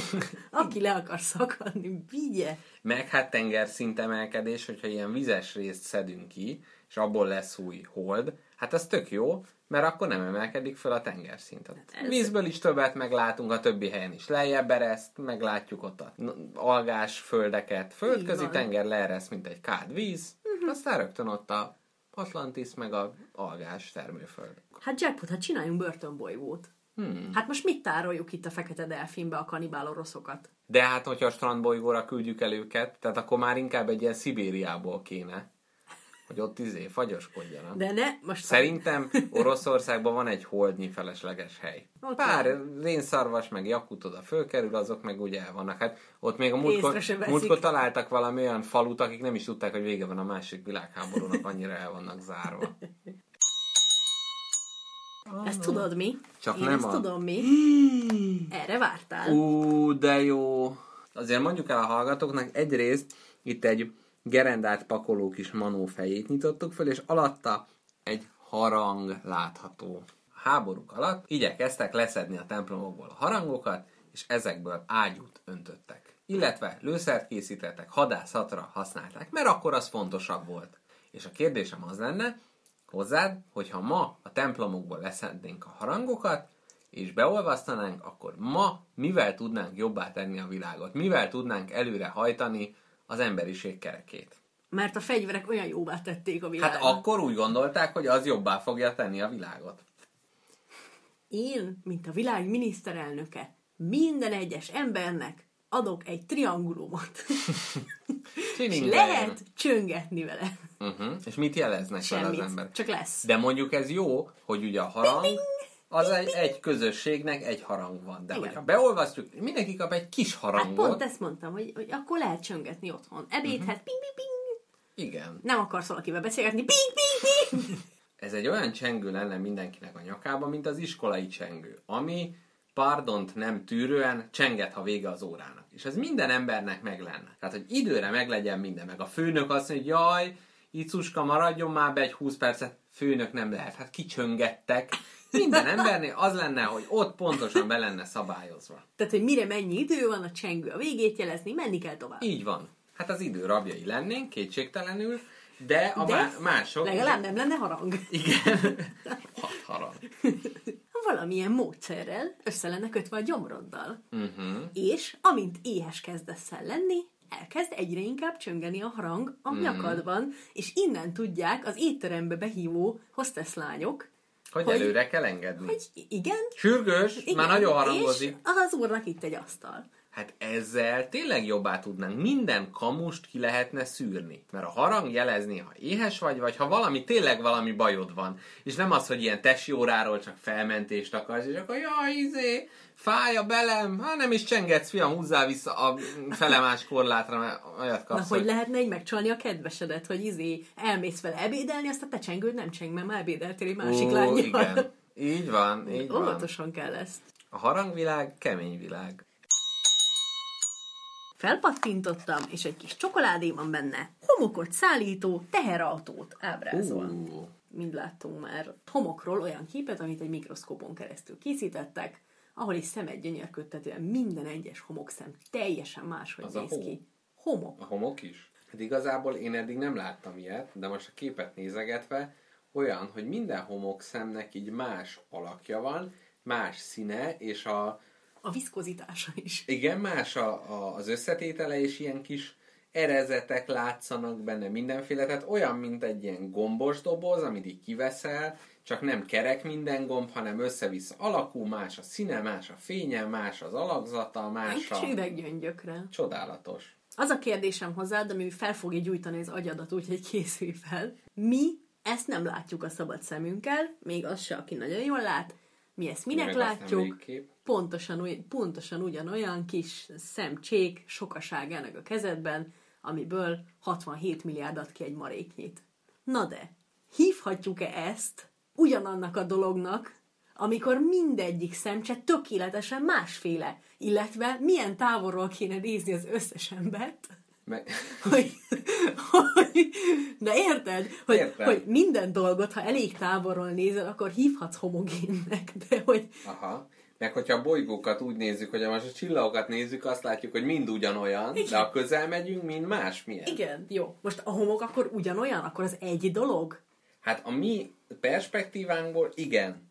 Mert ennyi erővel nem tudnánk neveket aggasztani a dolgokra, nem tudnánk azt mondani, hogy asztalterítő, mert minden asztalterítő egy kicsit más. Tehát ilyen, kell ilyen esernyő fogalmak alá be kell tuszkolnunk a dolgokat. De ez annyira bosszant ez az egész, hogy a világ összes rendszere, amit az ember hozott létre, az csak az, hogy csak is azért hozta létre, hogy nagyon komplex dolgokat jelentősen lebutítson és meg Így tudja van. fogni. Tehát Így mi van. egy saját magunknak kreált, béna, buta világban élünk, Igen. mert igazából hülyék vagyunk, a segg. Tehát pont azért, mert az agyunk valószínűleg nem tudná földolgozni ezt, hogy mondjuk mindenféle homokszem, de mondjuk, hogy csak kiderülne, hogy ezerféle homokszem van, vagy egy Még millió, akkor is. és akkor azt külön mondanánk, hogy hogy Pistike, a grezoflüty és a füntjerplüty, izé, és akkor mindegyiknek ilyen hülye neve van. Milyen jó nyelvész lenne belőlem. Imádom. Tehát, hogy e- ez nem lenne jó. És hogy ezért De mi mi van a lehet... grezoflüttyel és frünttyel plüttyel? Hát az kétféle De kis csináljon homok az szemcse. Pistike? Hát, hogy azt nem tudom, a a homokozás Abba közben... nem játszhat. Azzal nem játszhat, mert az szúró, az, az a, nem tudom, az a kis homokszem, ami fölsértheti a kezét, mert azok élesebbek. Jó, jó, jó. Vagy az, hogyha belekerül a tüdejébe, akkor nem jó. És akkor egy aggódó, nagyagyú szülő az megmondja, fölsorolja a gyereknek. Reggel eligazítást tart, hogy ez a 600 ezer féle homokszem, ehhez ne nyúljál, mert ez neked nem jó. De a többit nyugodtan. Akár, hogyha megnézzük, az állatok körülöttünk, a legyek, hát mind ugyanolyan. De lehet, hogyha közelről látnak, jó, mondjuk nagyon undorító, de mondjuk most az undort levetközve csak természettudományos érdeklődésre, lehet, hogy azoknak is tök sok izé, személyiségjegyük van, hogy néznek ki, a kis muslicák, hát mind ugyanolyan, de hogy ugyanolyan. Vannak több muslica fajták szerinted? Van muslica, meg muslinca. Így van, így van. Amúgy, Típusa. hogyha most olyan szemünk, a szemünk átalakulna, és hirtelen minden ilyet látnánk, szerintem itt helyben elpusztulnánk. Hát, hogyha az élő lényeket, ami körülöttünk van, ami a kedves podcast hallgatók fülhallgató jába ragadt fülzsírban való élőlények, hogyha hirtelen megjelennének, és fölnagyulnának akkorára, hogy érzékelje, szerintem ott azonnal főbelőné magát. Bár Hagyjuk abba ezt a kérdést. bár csak az a kérdés lett volna, hogy a kis homokszállító dömper az összetört szíveket söpri össze, de maradtunk ennél a sokkal komolyabb és mondhatni egzisztencialista kérdéseket. Hát sajnálom, én nagyon szeretem felidegesíteni magam azzal, hogy milyen undorító egocentrikus le- ember a lény, de ugyanakkor szükséglet az, És hogy menjen. a dolgokat lebutítsuk. A 16-osban Ez mi a faszom? Még egy gyertya. Kedves hallgatók, az a helyzet, hogy ez a szekér mögött még egy gyertya látható. De itt úgy gondolta az alkotó, hogy 1-től 16-áig már eltelt elég idő ahhoz, hogy mi megfeledkezzünk arról, mi, milyen nagyszerű dolog a fény. Na, agresszíven kibontam. Szerintem egy traktor van benne. Szerintem még egy gyertya. Ez egy automobil, kérlek szépen. Az autó kapcsán az jutott eszembe, hogy az ilyen híres emberek, amikor mennek a kis limuzinjukkal, a lesötétített Putyin mobil, meg a Erdogan mobil, meg a Playmobil. Playmobil, Trump mobil, ezek mennek, akkor különböző dolgok nekik oda be vannak készítve. Uh-huh, a kis uh-huh. bárszekrény, kis hűtő, és Nagyon hogy jó. szerintem most pár embert villancsunk föl, hogy nekik mik vannak bekészítve. Először is szerintem a Mikulást vegyük elő. Jó. Tehát a Mikulásnak a számba lévő kis bárhűtőjébe Szá, hol? Mikulás szán. Mikulás szán. Kalikina Mikulás szán. Hogy A Mikulásnak mi lenne a kocsijában, a kis Aha. mini hűtőjében? mi lenne bekészítve neki, ami ezt az egynapos munkanapját az egész évben ezt, hát valami kis szíverősítő. Meleg pohár tej és keks azért be van készítve, mert ugye a gyerekek mindig kirakják, és hogy ő abból azért nem ihat. Tehát, hogy most ott Filadelfiánál elcsapja a hasát, aztán az egész keleti part utána kimarad, ez nem, nem állapot. Tehát szerintem azt viszi, azt a kis bérrendszer nélküli manók megisszák, meg megeszik. Mi van? A Mikulás igazából laktózérzékeny, de nem bírja megállni a tejfogyasztást, és ezért hazudott be a mágikus szánja elejébe 12 rénszarvast. Mert akkor meg van magyarázva, hogy miért potyogtatta a tej az utcán. Ja, ez azért vicces, mert hogy... Sose. Nem, nem, csak eszembe jutott, hogy vicces lenne, laktózos lenne a Mikulás. Igen. De muszáj lenne egy ilyen Igen. ősi, ilyen démonő, akit így megidéztek, és így köti a pentagram törvény, meg kell innod. Jól van! Ezt meg kell inni. Az egészet meg kell inni. Talán megbénít ez az ital. Vagy úgy megkínoz, hogy rémánkodom majd a halálért. De bárhogy könyörgök, ne hallgass rám. Az a dolgot, hogy megitasd velem az utolsó cseppig. És tényleg vala, ő igazából egy ilyen ókori szereplő, akinek ez a büntetése, hogy nem tudom, valakinek a máját csipkedték a varjak, és neki pedig Tejet a laktózérzékenyként a világ összes gyerekének a tejét meg kell innia. Tehát akkor igazából a Mikulás valami fő gonosz a mitológiában. Igen, akit így büntetnek meg, aki mindenkitől elvette a dolgokat, és helyette ajándékokat kell osztani, és a rá, rá legveszélyesebb dolgot, a laktóz és gluténérzékeny, és akkor még a kis, Süteménytől is. igen, és cukorbeteg is. Jaj, Na jaj. jól van. Szerintem ennyi van a Mikulás minibárjába, meg ö, Hát valami, amivel be tud csúszani alatt. Szerintem egy kis sikosító azért van, hogy a, hát tudod, egy, közben... egy doboz vazelin. doboz vazelin, hogy be tudjon csúszani a kéményeken. Szerintem egy kis fenisztil is biztos van benne, mert néha, hogyha be van gyújtva a kandallóba, akkor ugye utána azért kenegetni kell a sebeket. Szegény Mikulás, akkor egy egész nap vadulás és utána tűzoltás az élete. Igen.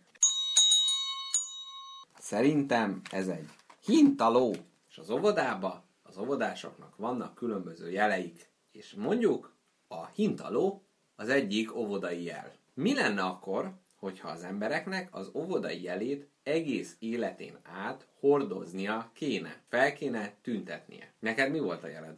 Nekem könyv. Nekem hintaló. Nem, ásó, de amúgy milyen sorszerű könyv és ásó. Ezért vagyunk barátok, látod? Istenem, hát ez a, a két véglet, a két energia.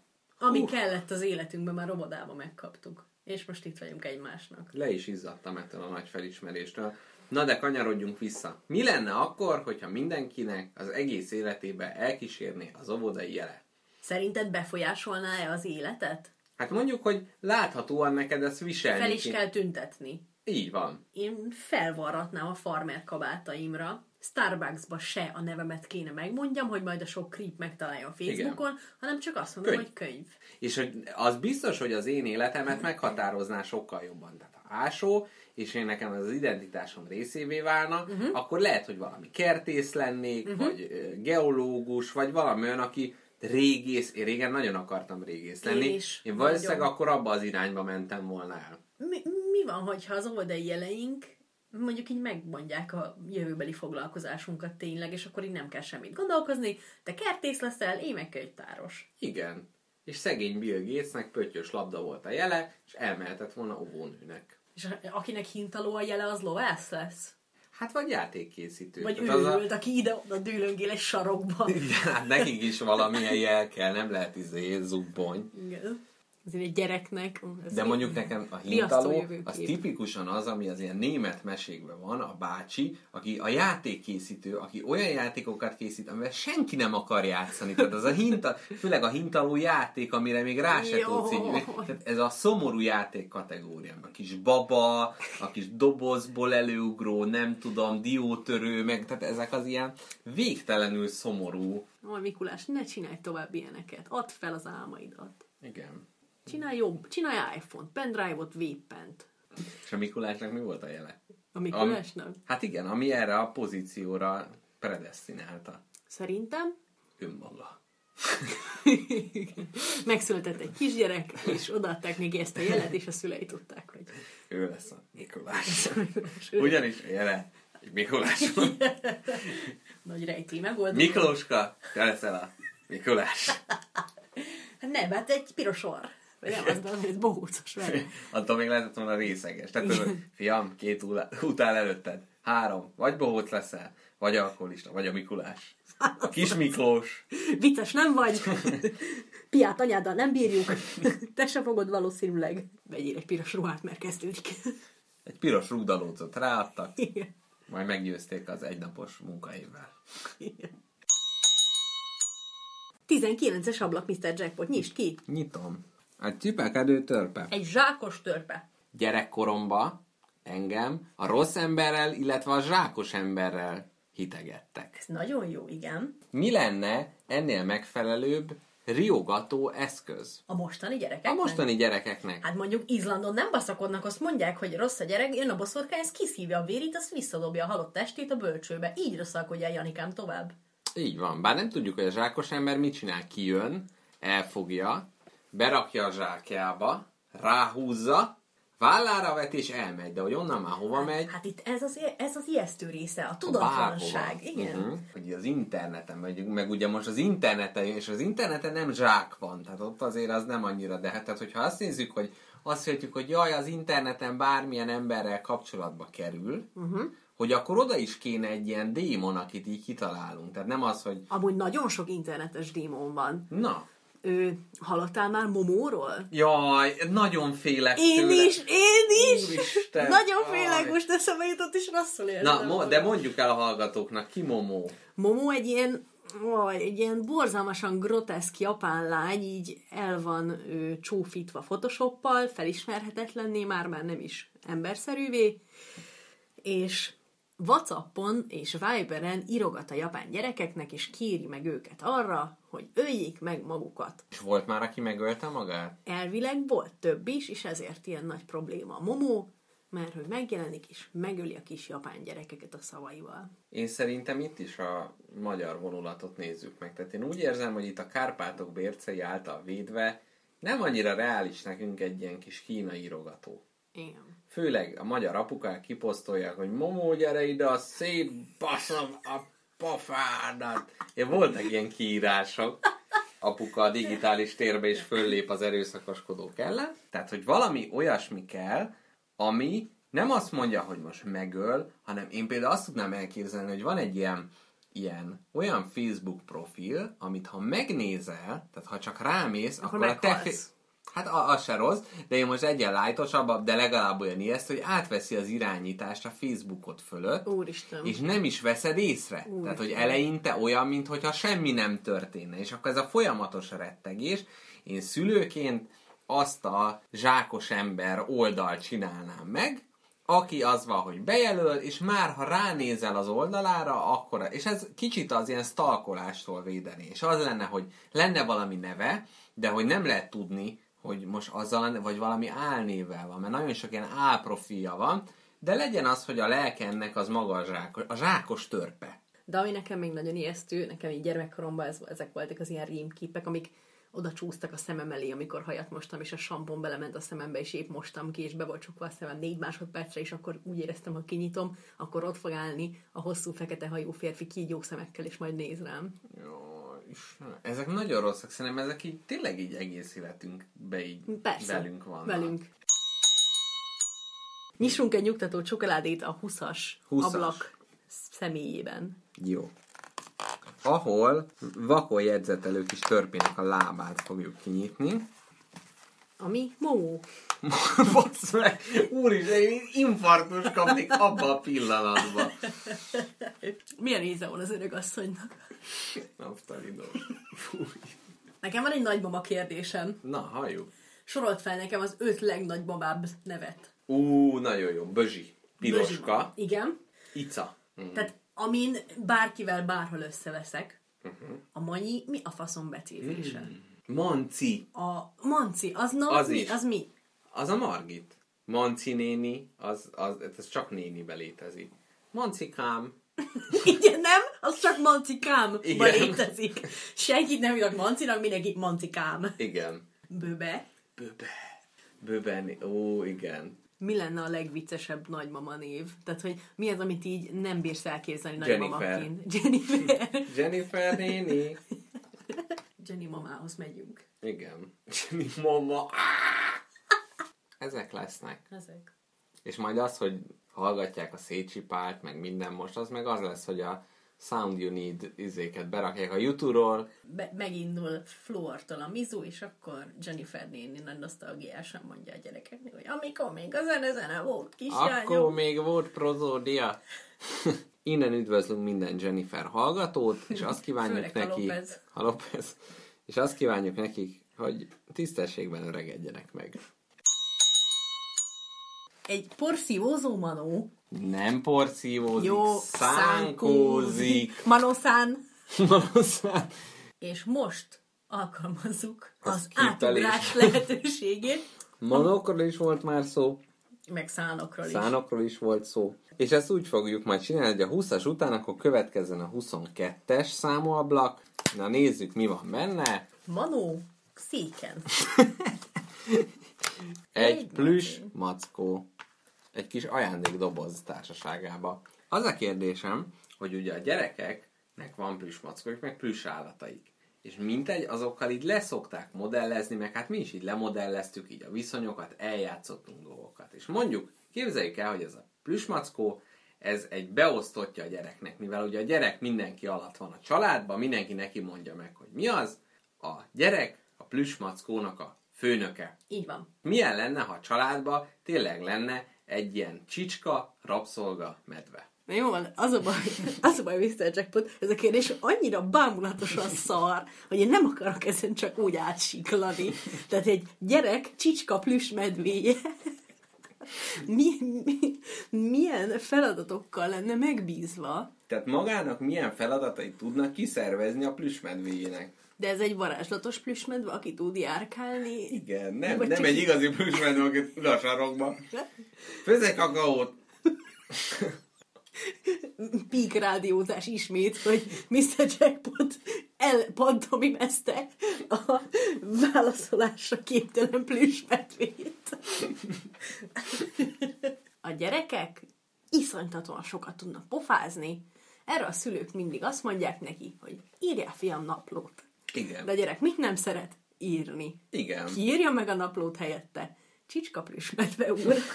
Vagy ő hallgatja meg. Tehát a gyerek mondja, mondja, és ennek a medvének, mivel ő a csicska, Igen. ezért kötelező odafigyelnie rá, és egy bólogat, Ez az igen? Tényleg? nem mondod, Ferus?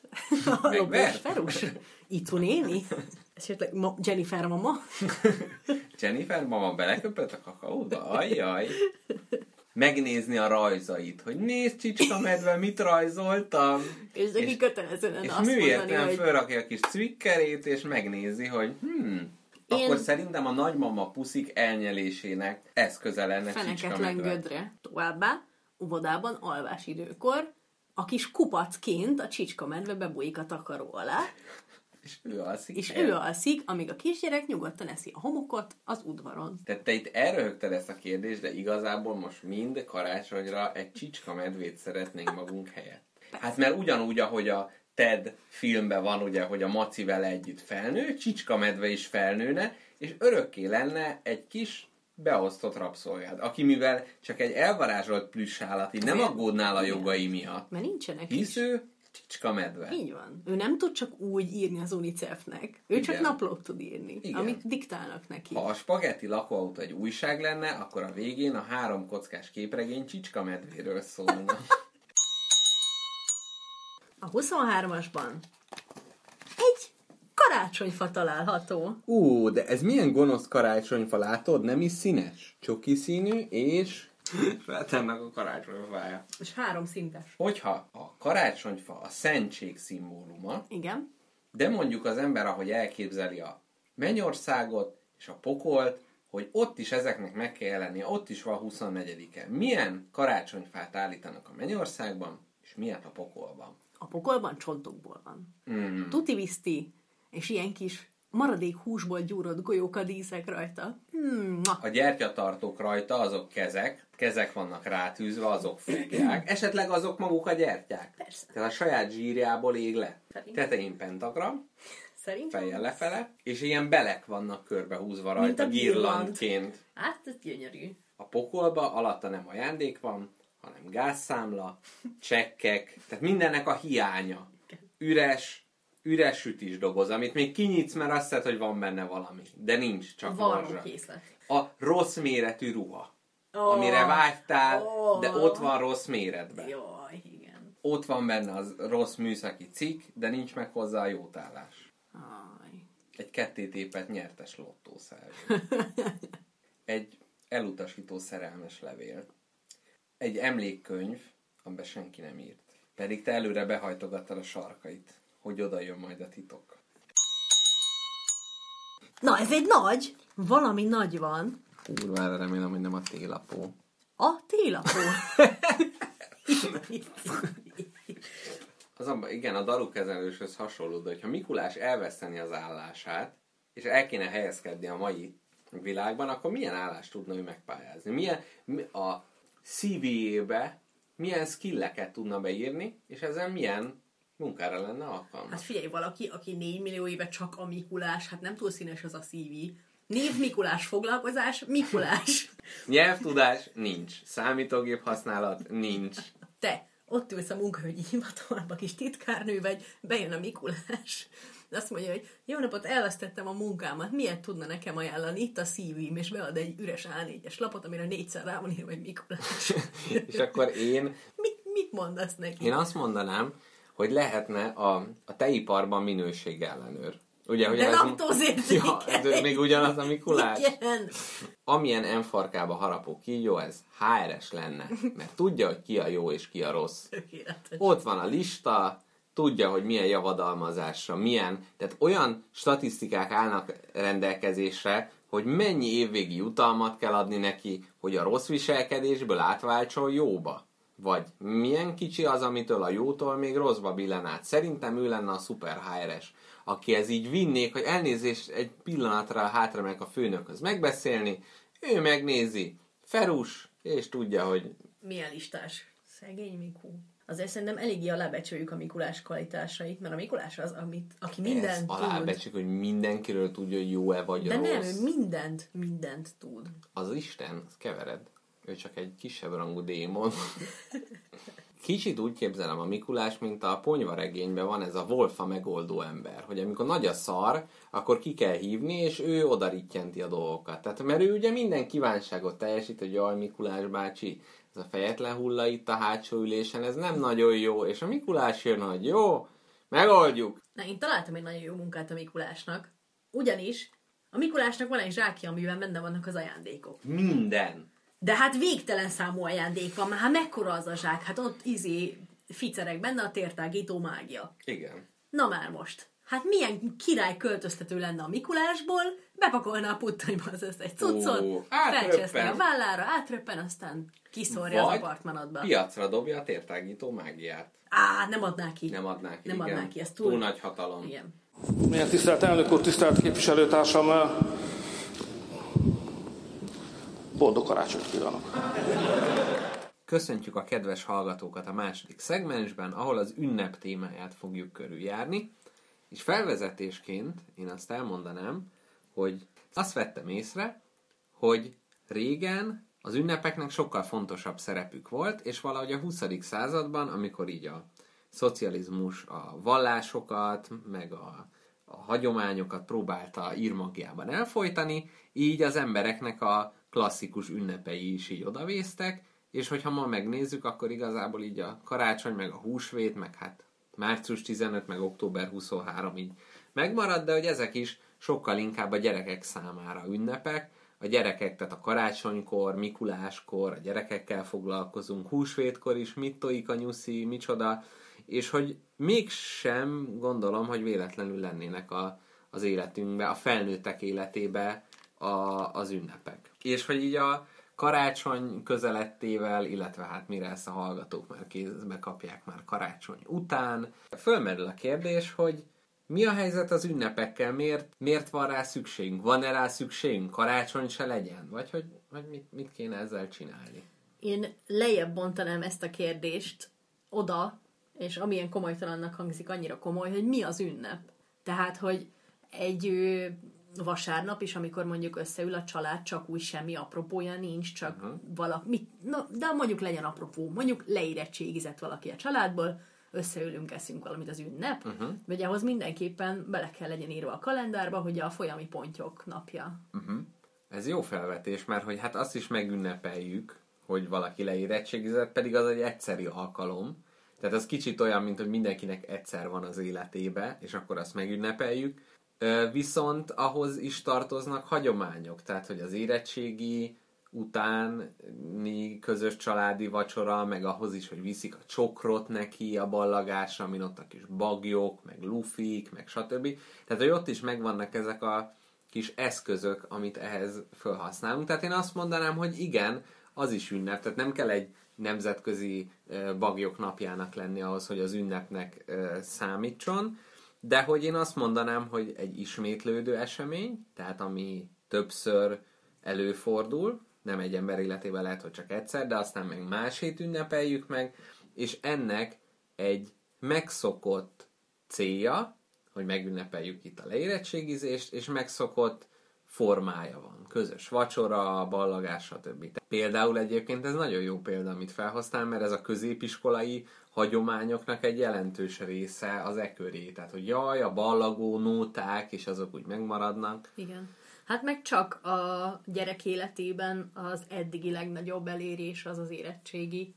Tehát, hogy jó, így utólag úgy gondolunk rá vissza, hogy ah, sima liba, de akkor azért ráfeszült az ember, meg akkor úgy érezte, hogy ezen múlik valami. Igen. Én arra vagyok kíváncsi, hogy mondtad, hogy itt kevesebb ünnep, inkább a gyerekek ez ünnep, hogy szerinted hogy lehet a legjobban, a legmaradandóbban ünnepelni? Hogy nagyon kell ragaszkodnunk például egy karácsonyi tradícióhoz, hogy nem tudom, kis angyalka a kis csengővel szól, és jön a Jézuska az ajándékkal, de csak vacsora után, nem, nem tudom, egy ima előtte, akkor karácsonyi dalok a magnóból, vagy esetleg lehet-e az maradandóbb, hogyha mondjuk a te, te családod egy saját uh-huh. ünneplési formát kreál egy ünnephez, ami mondjuk jobban az ő igényeire Aha. van szabva. Tehát mondjuk lehet, hogy nektek a karácsonyi vacsorával úgy van mindenki, hogy hát a világ összes problémája a főzés-sütés, úgyhogy inkább karácsony napján ti minden évben rendeltek a KFC-ből egy kosár csirkét. Aha. Keve- kevésbé karácsony ez, mint egy hagyományos karácsony? Hát szerintem az, hogy milyen szinten alakul ki a kötődés, abba, abba más. Tehát, hogyha én is halászlét eszek, és más is halászlét eszik, vagy töltött káposztát, vagy nem, nem tudom, hogy nálunk pont nem ez a jó beigli.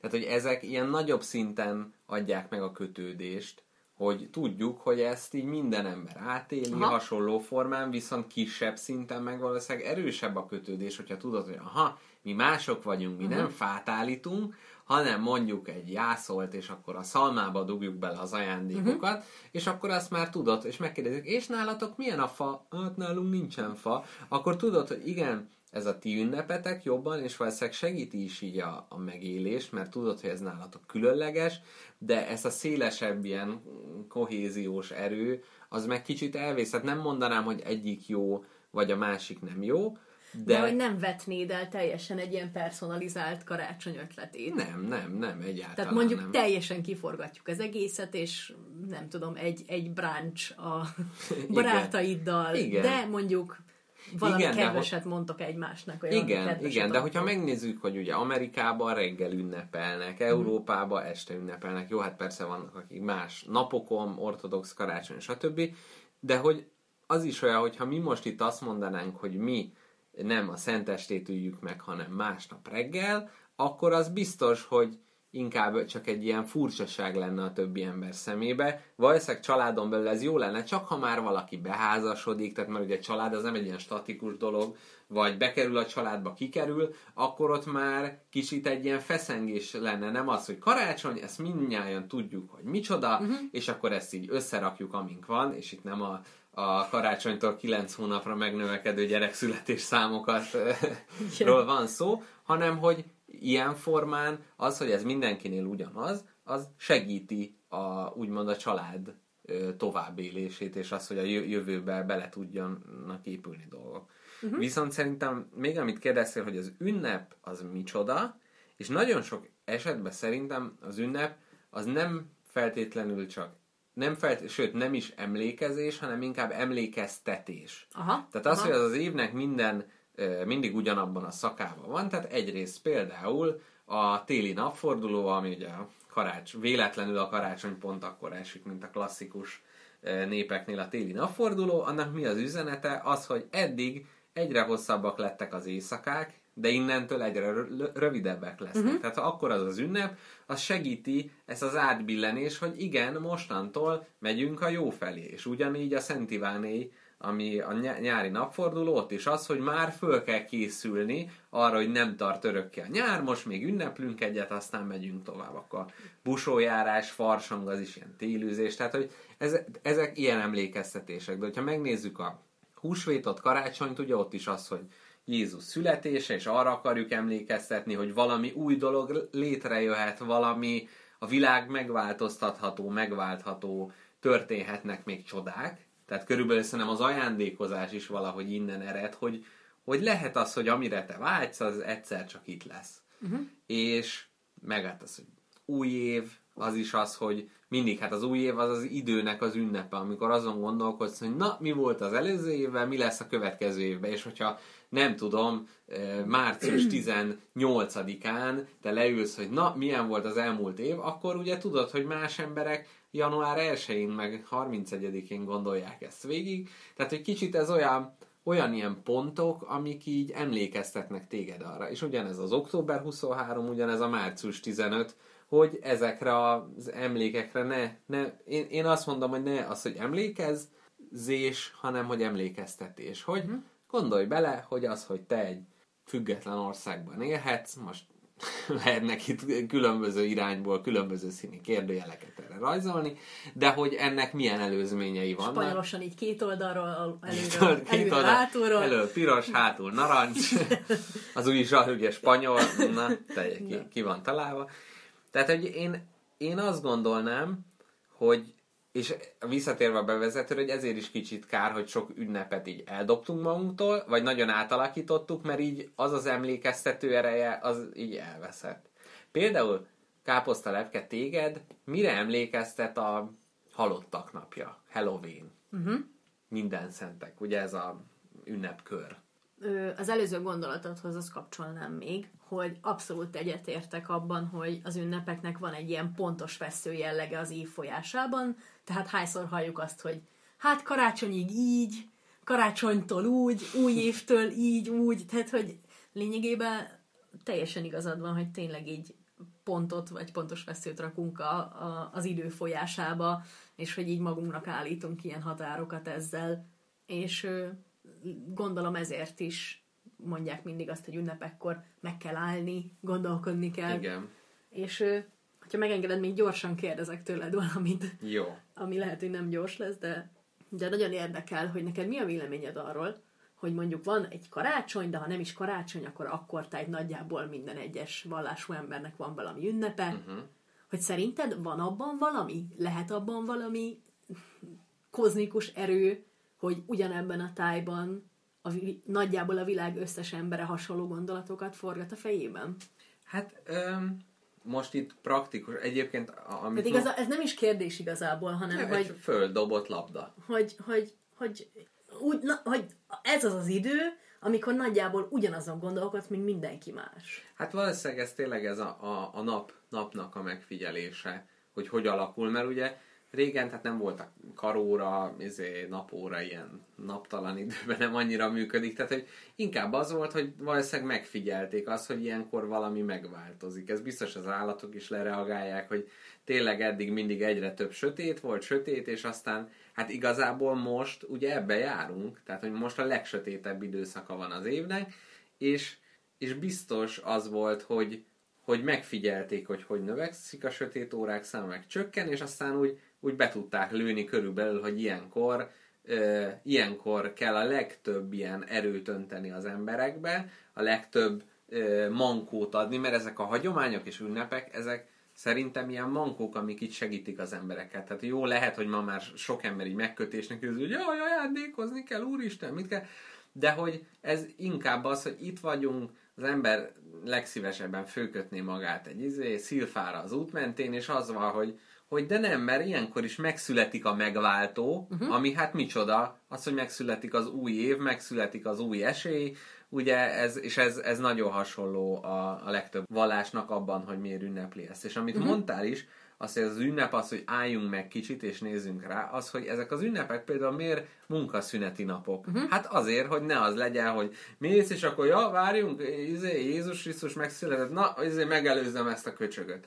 Tehát, hogy, hogy inkább Igen, az megadja a lehetőséget arra, meg ezek a kajálások, meg minden, ez is az, hogy jó, akkor össze kell gyűlni a családnak, mert ugye ez egy ilyen együttlét uh, rituálé, meg, meg az, hogy, hogy szabad nap, meglátogatjuk az ismerőseinket, tehát ez kicsit az, hogy így kicsit leszakítjuk magunkat a megszokott körökről, mert hogy úgy, úgy könnyebb ránézni ezekre a dolgokra. Annyiban is, hogy hogyha megnézzük, hogy ez a vasárnapi templomba járás, ez miért van, és hogy miért nem lehet az, hogy valaki mondjuk maga módján vallásos, és akkor ő otthon leül arra az egy órára, uh-huh. és akkor végül. Mert az ember nem csinálja meg. Uh-huh. Tehát, hogyha az lenne, hogy vasárnap te 9 és 10 között te otthon a világon elmélkedsz, ne, valószínűleg más dolgod lenne, sokáig aludnál, belelógna valami, és de hogyha oda kell menni a templomba, és ott kell lenni, és úgymond ilyen belső dolgokra kell figyelni, akkor ott nincs kecmec. És kicsit az ünnepeknél is ez van, hogyha az ember próbál tényleg odafigyelni az ünnepre,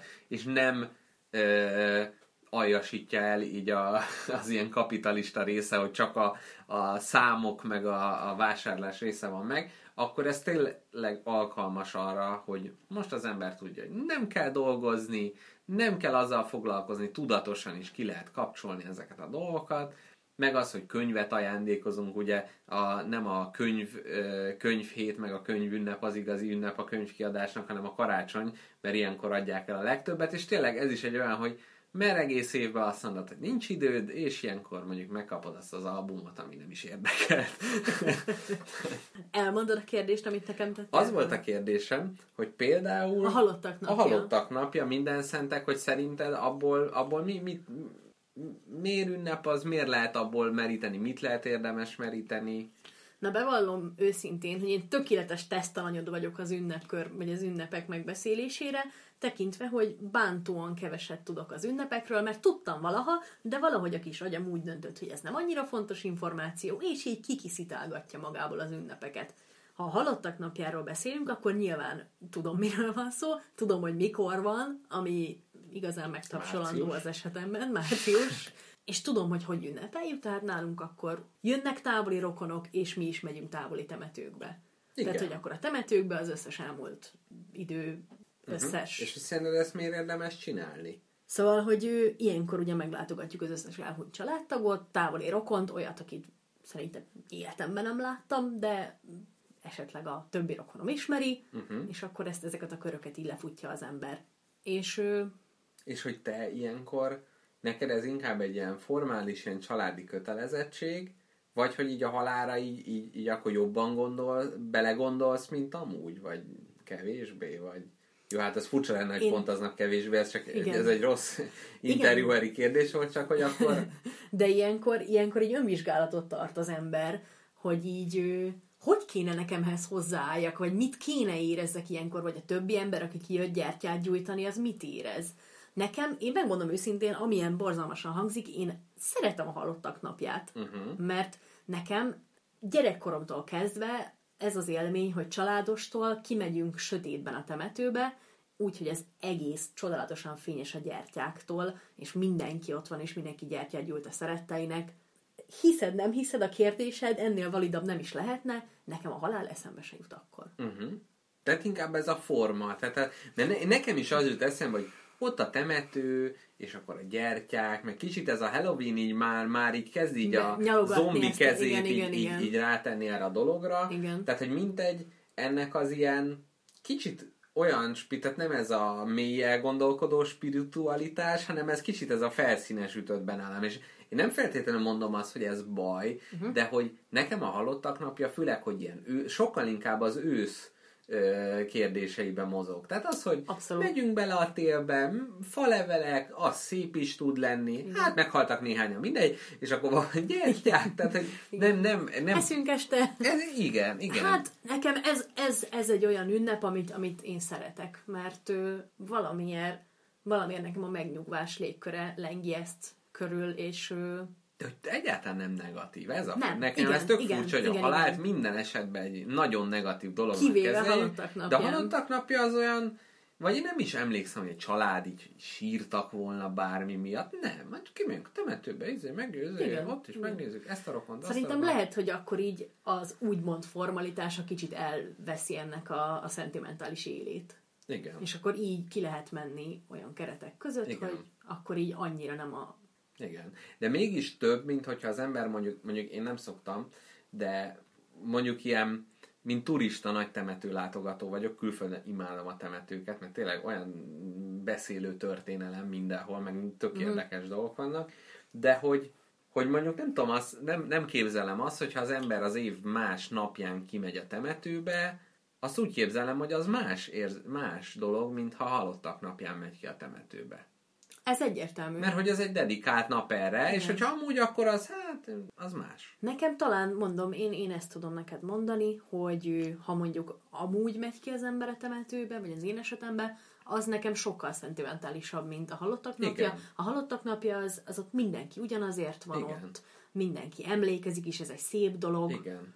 Meg kicsit a, a, tényleg ez a közösségérzés, hogy mindenkinek vannak szerettei, akik meghaltak. Igen. Mindenki, és hogy még hogyha egyedül mész ki, akkor a nyomorultól ott húzod magad, és még mondjuk a nap is süt, meg nem tudom, és hogy szerintem az se véletlen, hogy az, az így ősz, ősz, ősszel van. Á, egyértelműen nem. Én, nekem is, ö, tehát, hogyha a halottak napjára gondolok, akkor annyira egyértelműen ugyanaz az időjárás jut eszembe, míg ezt semmelyik másik ünnepnél nem tudom mondani. Igen. Ez még érdekes, hogyha erre van kedved, akkor kitérhetünk, hogy melyik kultúrák hogy kezelik Mhm. a halált, meg a halottak napját, mert ugye ő, roppant informáltak vagyunk, te is, meg én is, a Kokó című meséből Igen. megtudtuk, hogy, hogy Mexikóban a, a halál az egy, ha nem is ünnepelni való dolog, de hogy sokkal inkább ő, sokkal inkább az élet része, mint, Igen. mint ez Inkább a... a... család örökké valóságának az ünnep, hogy mindig vannak, akik meghalnak, mindig vannak, akik születnek. Ugye itt a storyline-ban nem is nagy spoiler, hogy ez így bele... Hát nagyon nagy spoiler, de mindegy, aki nem tudja, az megnézi. Tehát, hogy abban is inkább benne van az, hogy a, a család valahonnan jött, valahova tart, de nem egy tragédia ez. Igen. Amíg, amíg az van, hogy nem felejtjük el azokat, akin túllépünk, de nem, nem sírdolálni kell fölöttük, hanem, hanem örülni, hogy ezek az Meg- emberek is és részt. emlékezni, hogy, hogy ez, az, ez a, az örököd, amit viszel tovább. Igen. Képzeld el, ezt azt hiszem nem meséltem még neked mikrofonokon kívül sem, hogy az idei halottak napján ö, ott félszemmel így rárásandítgattam ott ö, a többi emberre, és azt vettem észre, hogy ott mögöttem, mögöttem állt egy család, és ö, egy sírra egy égő cigarettát tettek. Így bele, beledugták a, a fejfa mellé a földbe. És amennyire fura ez az egész, én annyira úgy éreztem, hogy Ez, ez egy, igen, ez egy jó dolog. Én azt elmondanám neked, hogy én már a sírfeliratot kitaláltam magamnak, egy Woody Allen-től kölcsönzött mondat. A halálról a véleményem változatlan, továbbra is ellenzem. Én ezt, ezt szeretném. Igen. Tehát, hogy miért van az, hogy fejfát emelünk, vagy sírkövet emelünk, és akkor mások meg elszórják, és akkor ott nincs, hogy szerintem ez se véletlen. Tehát az, hogy te oda tudsz menni valahova, uh-huh. és emlékezni tudsz, és onnan el tudsz menni. Igen, igen, ez ott lehet tök hagyni, fontos, igen. és hogy például ilyen, hogy apukám is azt mondja, hogy ha ő majd meghal, akkor Velencében a, a Lidóról szórjuk be a hamvait. És hogy az olyan furcsa, hogy akkor utána, és akkor oda megyünk Velencébe, de hát az nem ő, és hogy, hogy nem, nem tudom, szerintem ez is ugyanaz a kérdéskör, mert ez is egy hagyomány, hogy kimenni valakihez, tehát hogy, hogy szerintem az jó, hogyha valakinek van egy sírja. Még az urna is oké, okay, uh-huh. azt mondom, de hogy, hogy szerintem jó, hogyha van egy ilyen konkrét hely. És megint nem, nem annak, aki elmegy, mert annak már tök mindegy, hanem az, hogyha valaki Igen. oda akar menni, és abba talál megnyugvást, akkor annak meglegyen. Ha valaki távol akar maradni, és abban el megnyugvást, akkor tudjon távol maradni. Egyetértek. Szerinted melyik ünnep a legkiüres? Melyik távolodott el legjobban az eredeti jelentésétől? Mert mondjuk Aha. az, hogy a halottak napja, a Halloween, ott azért megvan. Tehát, hogy jó, a Halloween az ilyen kis ugri-bugri, de inkább az csak így a fel, ez ilyen gumicukros feloldása ennek a... a De itt is a gyerekekről szól. Hát az a gyerek rész, igen. Tehát a gyerekekhez leszállítjuk a halottak napja, Aha. napját. De hogy, hogy mondjuk nálunk, akkor azt mondjuk, karácsony, hát azért ott még van, aki Betlehemet állít, meg azért ott a gyerekek is tudják, Jézuska hozza, meg születés, jaj, Mária, meg dalok, pásztorjáték. Gyereknap az már a felnőttekről szól. Na, hát sorolj nekem párra, jackpot. Na jó, el, el, elmondjam, hogy én mire gondoltam? Mondjad. A húsvét. Meg az augusztus 20. Az például nagyon érdekes, hogy más országokban az ilyen nemzetalapítási, meg függetlenségi nap, az egy tök nagy ünnep. És uh-huh. nálunk az augusztus 20 Elsikkad. tűzijáték, Igen. pont. Ennyi. És persze, tehát, hogy vannak, vannak olyan körök, akik ezt ünneplik, de hogy ott igazán nem nagyon, tehát, hogy nem, nem annyira emlékeztet, na ez az, hogy ott az emlékeztetés, az háttérbe szorul abba, hogy augusztus van, még van egy, egy-két hét a szünetből, este tűzi játék, meg hát persze volt ez, amikor el volt hülyítve egy új kenyér ünnepe, jó persze, hogy az előbb is volt, ugye az aratás miatt, tehát hogy ez az, de hogy, hogy talán az, hogy új kenyér ünnepe, abban egy kicsit több, több van. Tehát az, hogy megcsinálni az első kenyeret, uh-huh. learatni a munkánkat, és az annak a gyümölcsének beérése, és erre emlékeztetni minket, hogy ember, van értelme dolgozni, még amikor elkezded elvetni, akkor még közeles távol nem látod, hogy mi van,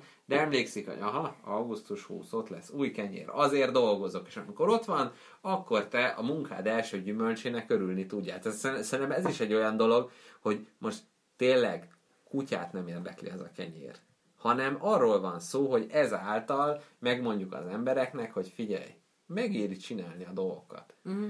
És hogy szerintem minden ünnepnek valamilyen ilyen leültetni, izé, kis halert kiosztani, és megmondani, hogy figyelj, ez van. És szerintem ez tök fontos. És most a húsvétnál is, ami ugye újjászületésnek az ünnepe, és hát ugye Jézus mennybe mene, tehát halála, és utána a feltámadás, hát az is pont erről szól. És ugye mikor van? Hát hogy, hogy nem tavasszal, ugye? Amikor a természet is valamiért pont ezt csinálja, de ezzel nincs baj, hogy most igazából valószínűleg az volt, hogy egy túl általános dolog volt ez, hogy jaj, tavasz az embereknek már kellett, már, már, már a, az a, emberi arcra fókuszáltak, és azért az volt, hogy itt ez az ember meghalt és föltámadott, tessék, itt van nektek, és szerint én úgy érzem, hogy a húsvétból a húsvét ezerszer jobban kiüresedett, mint a karácsony. Ez, ez így van. Ez így van. Nekem a húsvét Uh-huh. most Torma, sonka, torma, sonka, tojás. tojás, jön a nyuszi. Így van. Ennyi. Igen, locsolkodás. Locsolkodástól való menekülés. És Igen. ennyi. És Igen. nem, tehát, hogy ezek olyan dolgok, meg tevékenységek, amik nem nagyon utalnak, vagy semennyire nem utalnak arra, amit ünnepelünk. Hát olyan rejtetten, ami már az embernek nem, hogy tojás, az is termékenység, újjászületés. Igen. Locsolkodás, az is. Hát ugye tudjuk, hogy mi locsolkodik, és honnan valójában, a virágnyelvek, és hogy eh, hát a torma az még nem tudom, hogy az sonka torma, az csak, meg a nyúl szaporaság. Teljesen, tehát Ez te- tényleg ez, ez az egész Azért ünnep a termékenységről. Ez mind arról szól, persze. Hát az újjászületés, az ember új, újra, az, hogy itt volt a tél, elhullajtottuk, akit el kell, és megyünk tovább. Na de egyébként most jut eszembe, hogy az amerikaiaknak is van a hálaadás, uh-huh. ami, hát nem tudom, hogy ugye az így karácsony és a, a halottak napja közt van, nem tudom, hogy az náluk így pontosan milyen szerepet tölt be, de hogy ott, ott, ott kicsit arról van szó, ugye, hogy ott túlélték az első évet, vagy nem tudom, első Az val- első telet. telet. Igen, de segít. akkor miért izébe, miért, miért ö, novemberben ünneplik?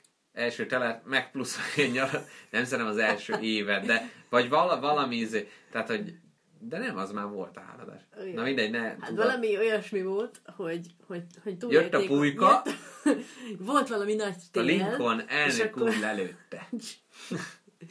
volt valami nagy tél, és akkor az indiánok segítettek túlélni az embereknek a nagy telet, és az, nagy, vagy az emberek meg a nagy tél végén meghalálták, úgyhogy leölték az indiánokat a picsába. Így van. Boldog Amúgy- állat. Ezért a ólomért adjál hálát. Igen. Meg Amerikában most az ilyen, ilyen popkultúrából le, lecsurog, milyen ünnepek vannak. Még van Martin Luther King nap, Igen. februárban, hát hálát adnak, hogy a Martin Luther King ilyen frankó volt, akkor van ilyen, hogy elnökök napja, Aha. hogy milyen fantasztikus az elnöki rendszer, akkor Szent Patrik nap, ugye, ami meg a mérhetetlenül sok ír bevándorló akart inni, és ezért az ö, amerikai ünnep is lett. Ezt nem tudom, hogy ezt Amerikában ünnep. Tehát ezt Igen, igen, ünneplik. igen, persze, lehet zöld sört inni, minden. Ó, Nagyon sok ír ment ki, de aztán ezt az amerikaiak is így magukénak érzik valamennyire. mert szeretnek inni. Igen. Meg hát az kicsit ilyen farsangszerű ünnep. Már nem tudom mikor van, de, de hogy az, hogy az ilyen tivornyázás. Na, hát meg a farsang. Emberek, figyeljenek, kedves hallgatók. Miről van szó? Beöltött, Fogalmam sincs. Hát ugye egyrészt az, hogy akkor a, a bőjt előtti utolsó rész, tehát mielőtt jön a égkop, előtte még egyszer nagyot zabálnak, piálnak, Aha. tehát akkor van a farsang időszak. De farsang napján, vagy hát akkor az van, hogy most bármit meg lehet tenni, és ezért azt csinálták az emberek, hogy maszkokat vettek föl. Ne lássák, hogy úr, vagy szegény, mehetett a töcskölés, vagy bocsánat az szó, mehetett a hancúrozás, vagy amit akartak, és mindezt egy személytelenségbe burkolózva. És hogyha megnézzük, az április elsője ugyanennek a leszállított változat, hogy aznap fordított nap, Aha. diákok megtréfálják a tanárokat, mert egész évben meg a tanárok tréfálják a diákot. Szerintem ez mind olyan, hogy egész évben ott sínlődik mindenki abba a szerepben, amiben van. Ott az a nap, amikor ő lehet kicsit más. Megnyugszik, kisimul. Még egy kérdésem lenne hozzád, hogy szerinted milyen, hogyha most az vagy ezeket az ilyen zsidó-keresztény ünnep, ünnepeket kicsit így elenged, vagy hogy mikorra kellene még egy ünnep? Még egy, még egy ünnep. Igen, amikor úgy érzed, hogy ugye az emberek kicsit úgy, hmm, valami még oda kéne, Aha. és hogy, és hogy mire emlékeztetnéd ott az embereket, mert Aha. Jó. mert vannak ilyen modernkori ünnepek, hogy Black Friday, ami most ez persze ilyen, jaj, Black Friday, a jackpot, de megmondta, ú, de antikapitalista, de nem. Utána arról szól, hogy te átszellemülsz advent, föl van osztva negyedekre, hogy be tud osztani az idődet, föl tudják készülni. De- Felkészülés, de előtte oda nyomnak neked egy ilyen nagyot, hogy ne gondolkozz, vedd meg. Igen. Tehát, hogy mondjuk az egy olyan dolog, ami régen nem volt, de most szerintem 10-ből 9 ember tudja, mi az a Black Friday. Egyértelmű. De hogy, szóval nem ilyen, de hogy valamilyen ünnep, én még úgy érzem, hogy Jó, még valahol kéne. de nyáron csináljunk már valamit. Akkor nyáron rakjuk ezt az új ünnepet. Én is ezt mondom. A Midsommar című filmből megtanultam, ami nyár közepet jelent, hogy a svédeknek van ám nyár középi ünnepsége. Igen. Nálunk ezt úgy hívják Szent Iváné. Szép ruhába felöltöznek a lányok, virágkoszorúkkal, Ú, és ott táncikálnak, ú, és Mi van? December? És a filmben sokat öltek, de szerintem az igazi ünnepek során ez nem jön el. Sokat isznak és boldogok. Ez egy ilyen életünneplés körülbelül. Szerintem ez tök jó lenne. Lehet, hogy ez kéne, most nem kell új ünnepet kitalálni, ezt a Midsommart átvehetnénk a... És akkor lehet, hogy ez egy olyan ünnep lenne, amikor nem történt semmi, hanem mi történünk éppen, és magunkat kell Így megünnepelni. van. Így, lehetne egy ilyen, lehetne itt egy olyan ünnep, amikor nyilván, tehát, tehát két változatot tudok elképzelni. Vagy egy ilyen nyár közepi, Jézus nélküli karácsony, Igen. Tehát, hogy összejön a család, eszünk egy jót, jól érezzük magunkat, nyilvánvalóan szünet van, érezzük, hogy a nyárnak itt a fele, de megünnepeljük, hogy még itt van a másik fele. Mert hogyha egyben van az egész nyár, akkor az, hogy hopp, elmúlt. De a felénél van, hogy egy ünneplés, akkor aha, még egyszer ennyi. Na, Az milyen jó? Van ám egy nagyon rendhagyó ünnepötletem Na, a számodra. Ugye? Általában az ünnep a családdal, barátokkal együttlét. uh-huh. Na de, miért nincs egy olyan ünnepünk, amikor csak magunkkal vagyunk Igen. egy napot? Abszolút. Vagy elutazunk egyedül valahova, vagy elolvassuk a könyvet, amit ezer éve el akartunk olvasni, Nagyon jó. vagy felülünk egy hegyre, és nézzük, ahogy lemegy a nap, és kikapcsoljuk a telefonunkat. nagyon jó. Ez, ez nagyon jó. És tényleg az, hogy mind, mindig az, hogy családi, és ilyenkor anyu fogja magát, bevágja magát a kis Toyotába, és elzúz valahova. Pontosan. És mondja a gyerekeknek, hogy ne várjatok vacsorára, mert nem jövök. Csináltok, amit És akartok. egy nap csak magadra. De lehet az, hogy valaki elmegy, lehet az... Tehát ez a... Nem, ez a nulla megkötés Igen. annyi, hogy egy kicsit Igen. legyél egyedül. Ennyi. Lehet, hogy nem a Midsommar-ra raknám. Nem, nem, nem, én sem. Szerintem mondjuk egy ilyen tavasz vég. Uh-huh. Hát bár akkor... Akkor nem nyár vég. Én azt mondanám, hogy egy ilyen szeptember vég. Az jó. Mert akkor már nyár lement, amikor, tehát hogy már ez a ja, izé, már megyünk, dolgozunk, minden, de hogy, mert kicsit azt kell az embereknek megmondani, hogy a munka mellett, meg a család mellett is kell énnek lenni. Igen. És nem, nem, a, nem az ilyen vásárlós, ilyen önző énnek, hanem az, hogy odafigyelsz magadra, elmondom, egy Valentin nap önmagaddal. Ez, csak ennyit kérünk. Imádom. Imádom, ott leszek. Jó, de csak te. Csak én. Ahogy... Ne gyertek! Tisztelt hallgatók és nézők és mindenki más, nagyon szépen köszönjük, hogy megint velünk tartottak ezen a csodálatos 11. epizódos utazásunkon. Reméljük a különböző csomagolások, amiket letétetek az ajándékotokról, szelektív hulladékként fogja végezni, de akár el is lehet csomagolni jövőre, jó lesz az még valamire. Most is beiktathatjátok a Valentin napot önmagatokkal. Sziasztok! Sziasztok! Viccnek durva versnek kevés, íme egy kis meglepetés, nem egy nagy szám látom én is, kilóra se sok, de mégis, mikor ilyen nagy a fagy, a szeretet meg egyre fogy, az embert mindig meglepi, hogy nincs jobb, mint egy meglepi. Rajta tessék, bonts ki bátran, hadd ne főjek itt kabátban, hétre várnak vacsira, de bocsika. Most nézem, csak a nem jó jár, nyuszikás az a csia. Mindegy, nem egy nagy dolog majd, megoldják az angyalok, mert így is úgy is az az első, hogy mi mindent rejt a belső, olyan legyen körülbelül, aminek az ember örül, ne lapuljon benne bánat, vagy másmilyen ronda állat.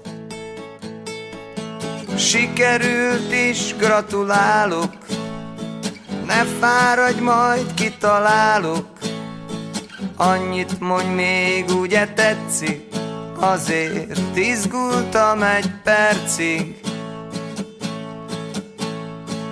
Komoly is, meg vicces is, mert vannak benne viccek is, de nem genyózik, nem is fröcsög, nincsen benne.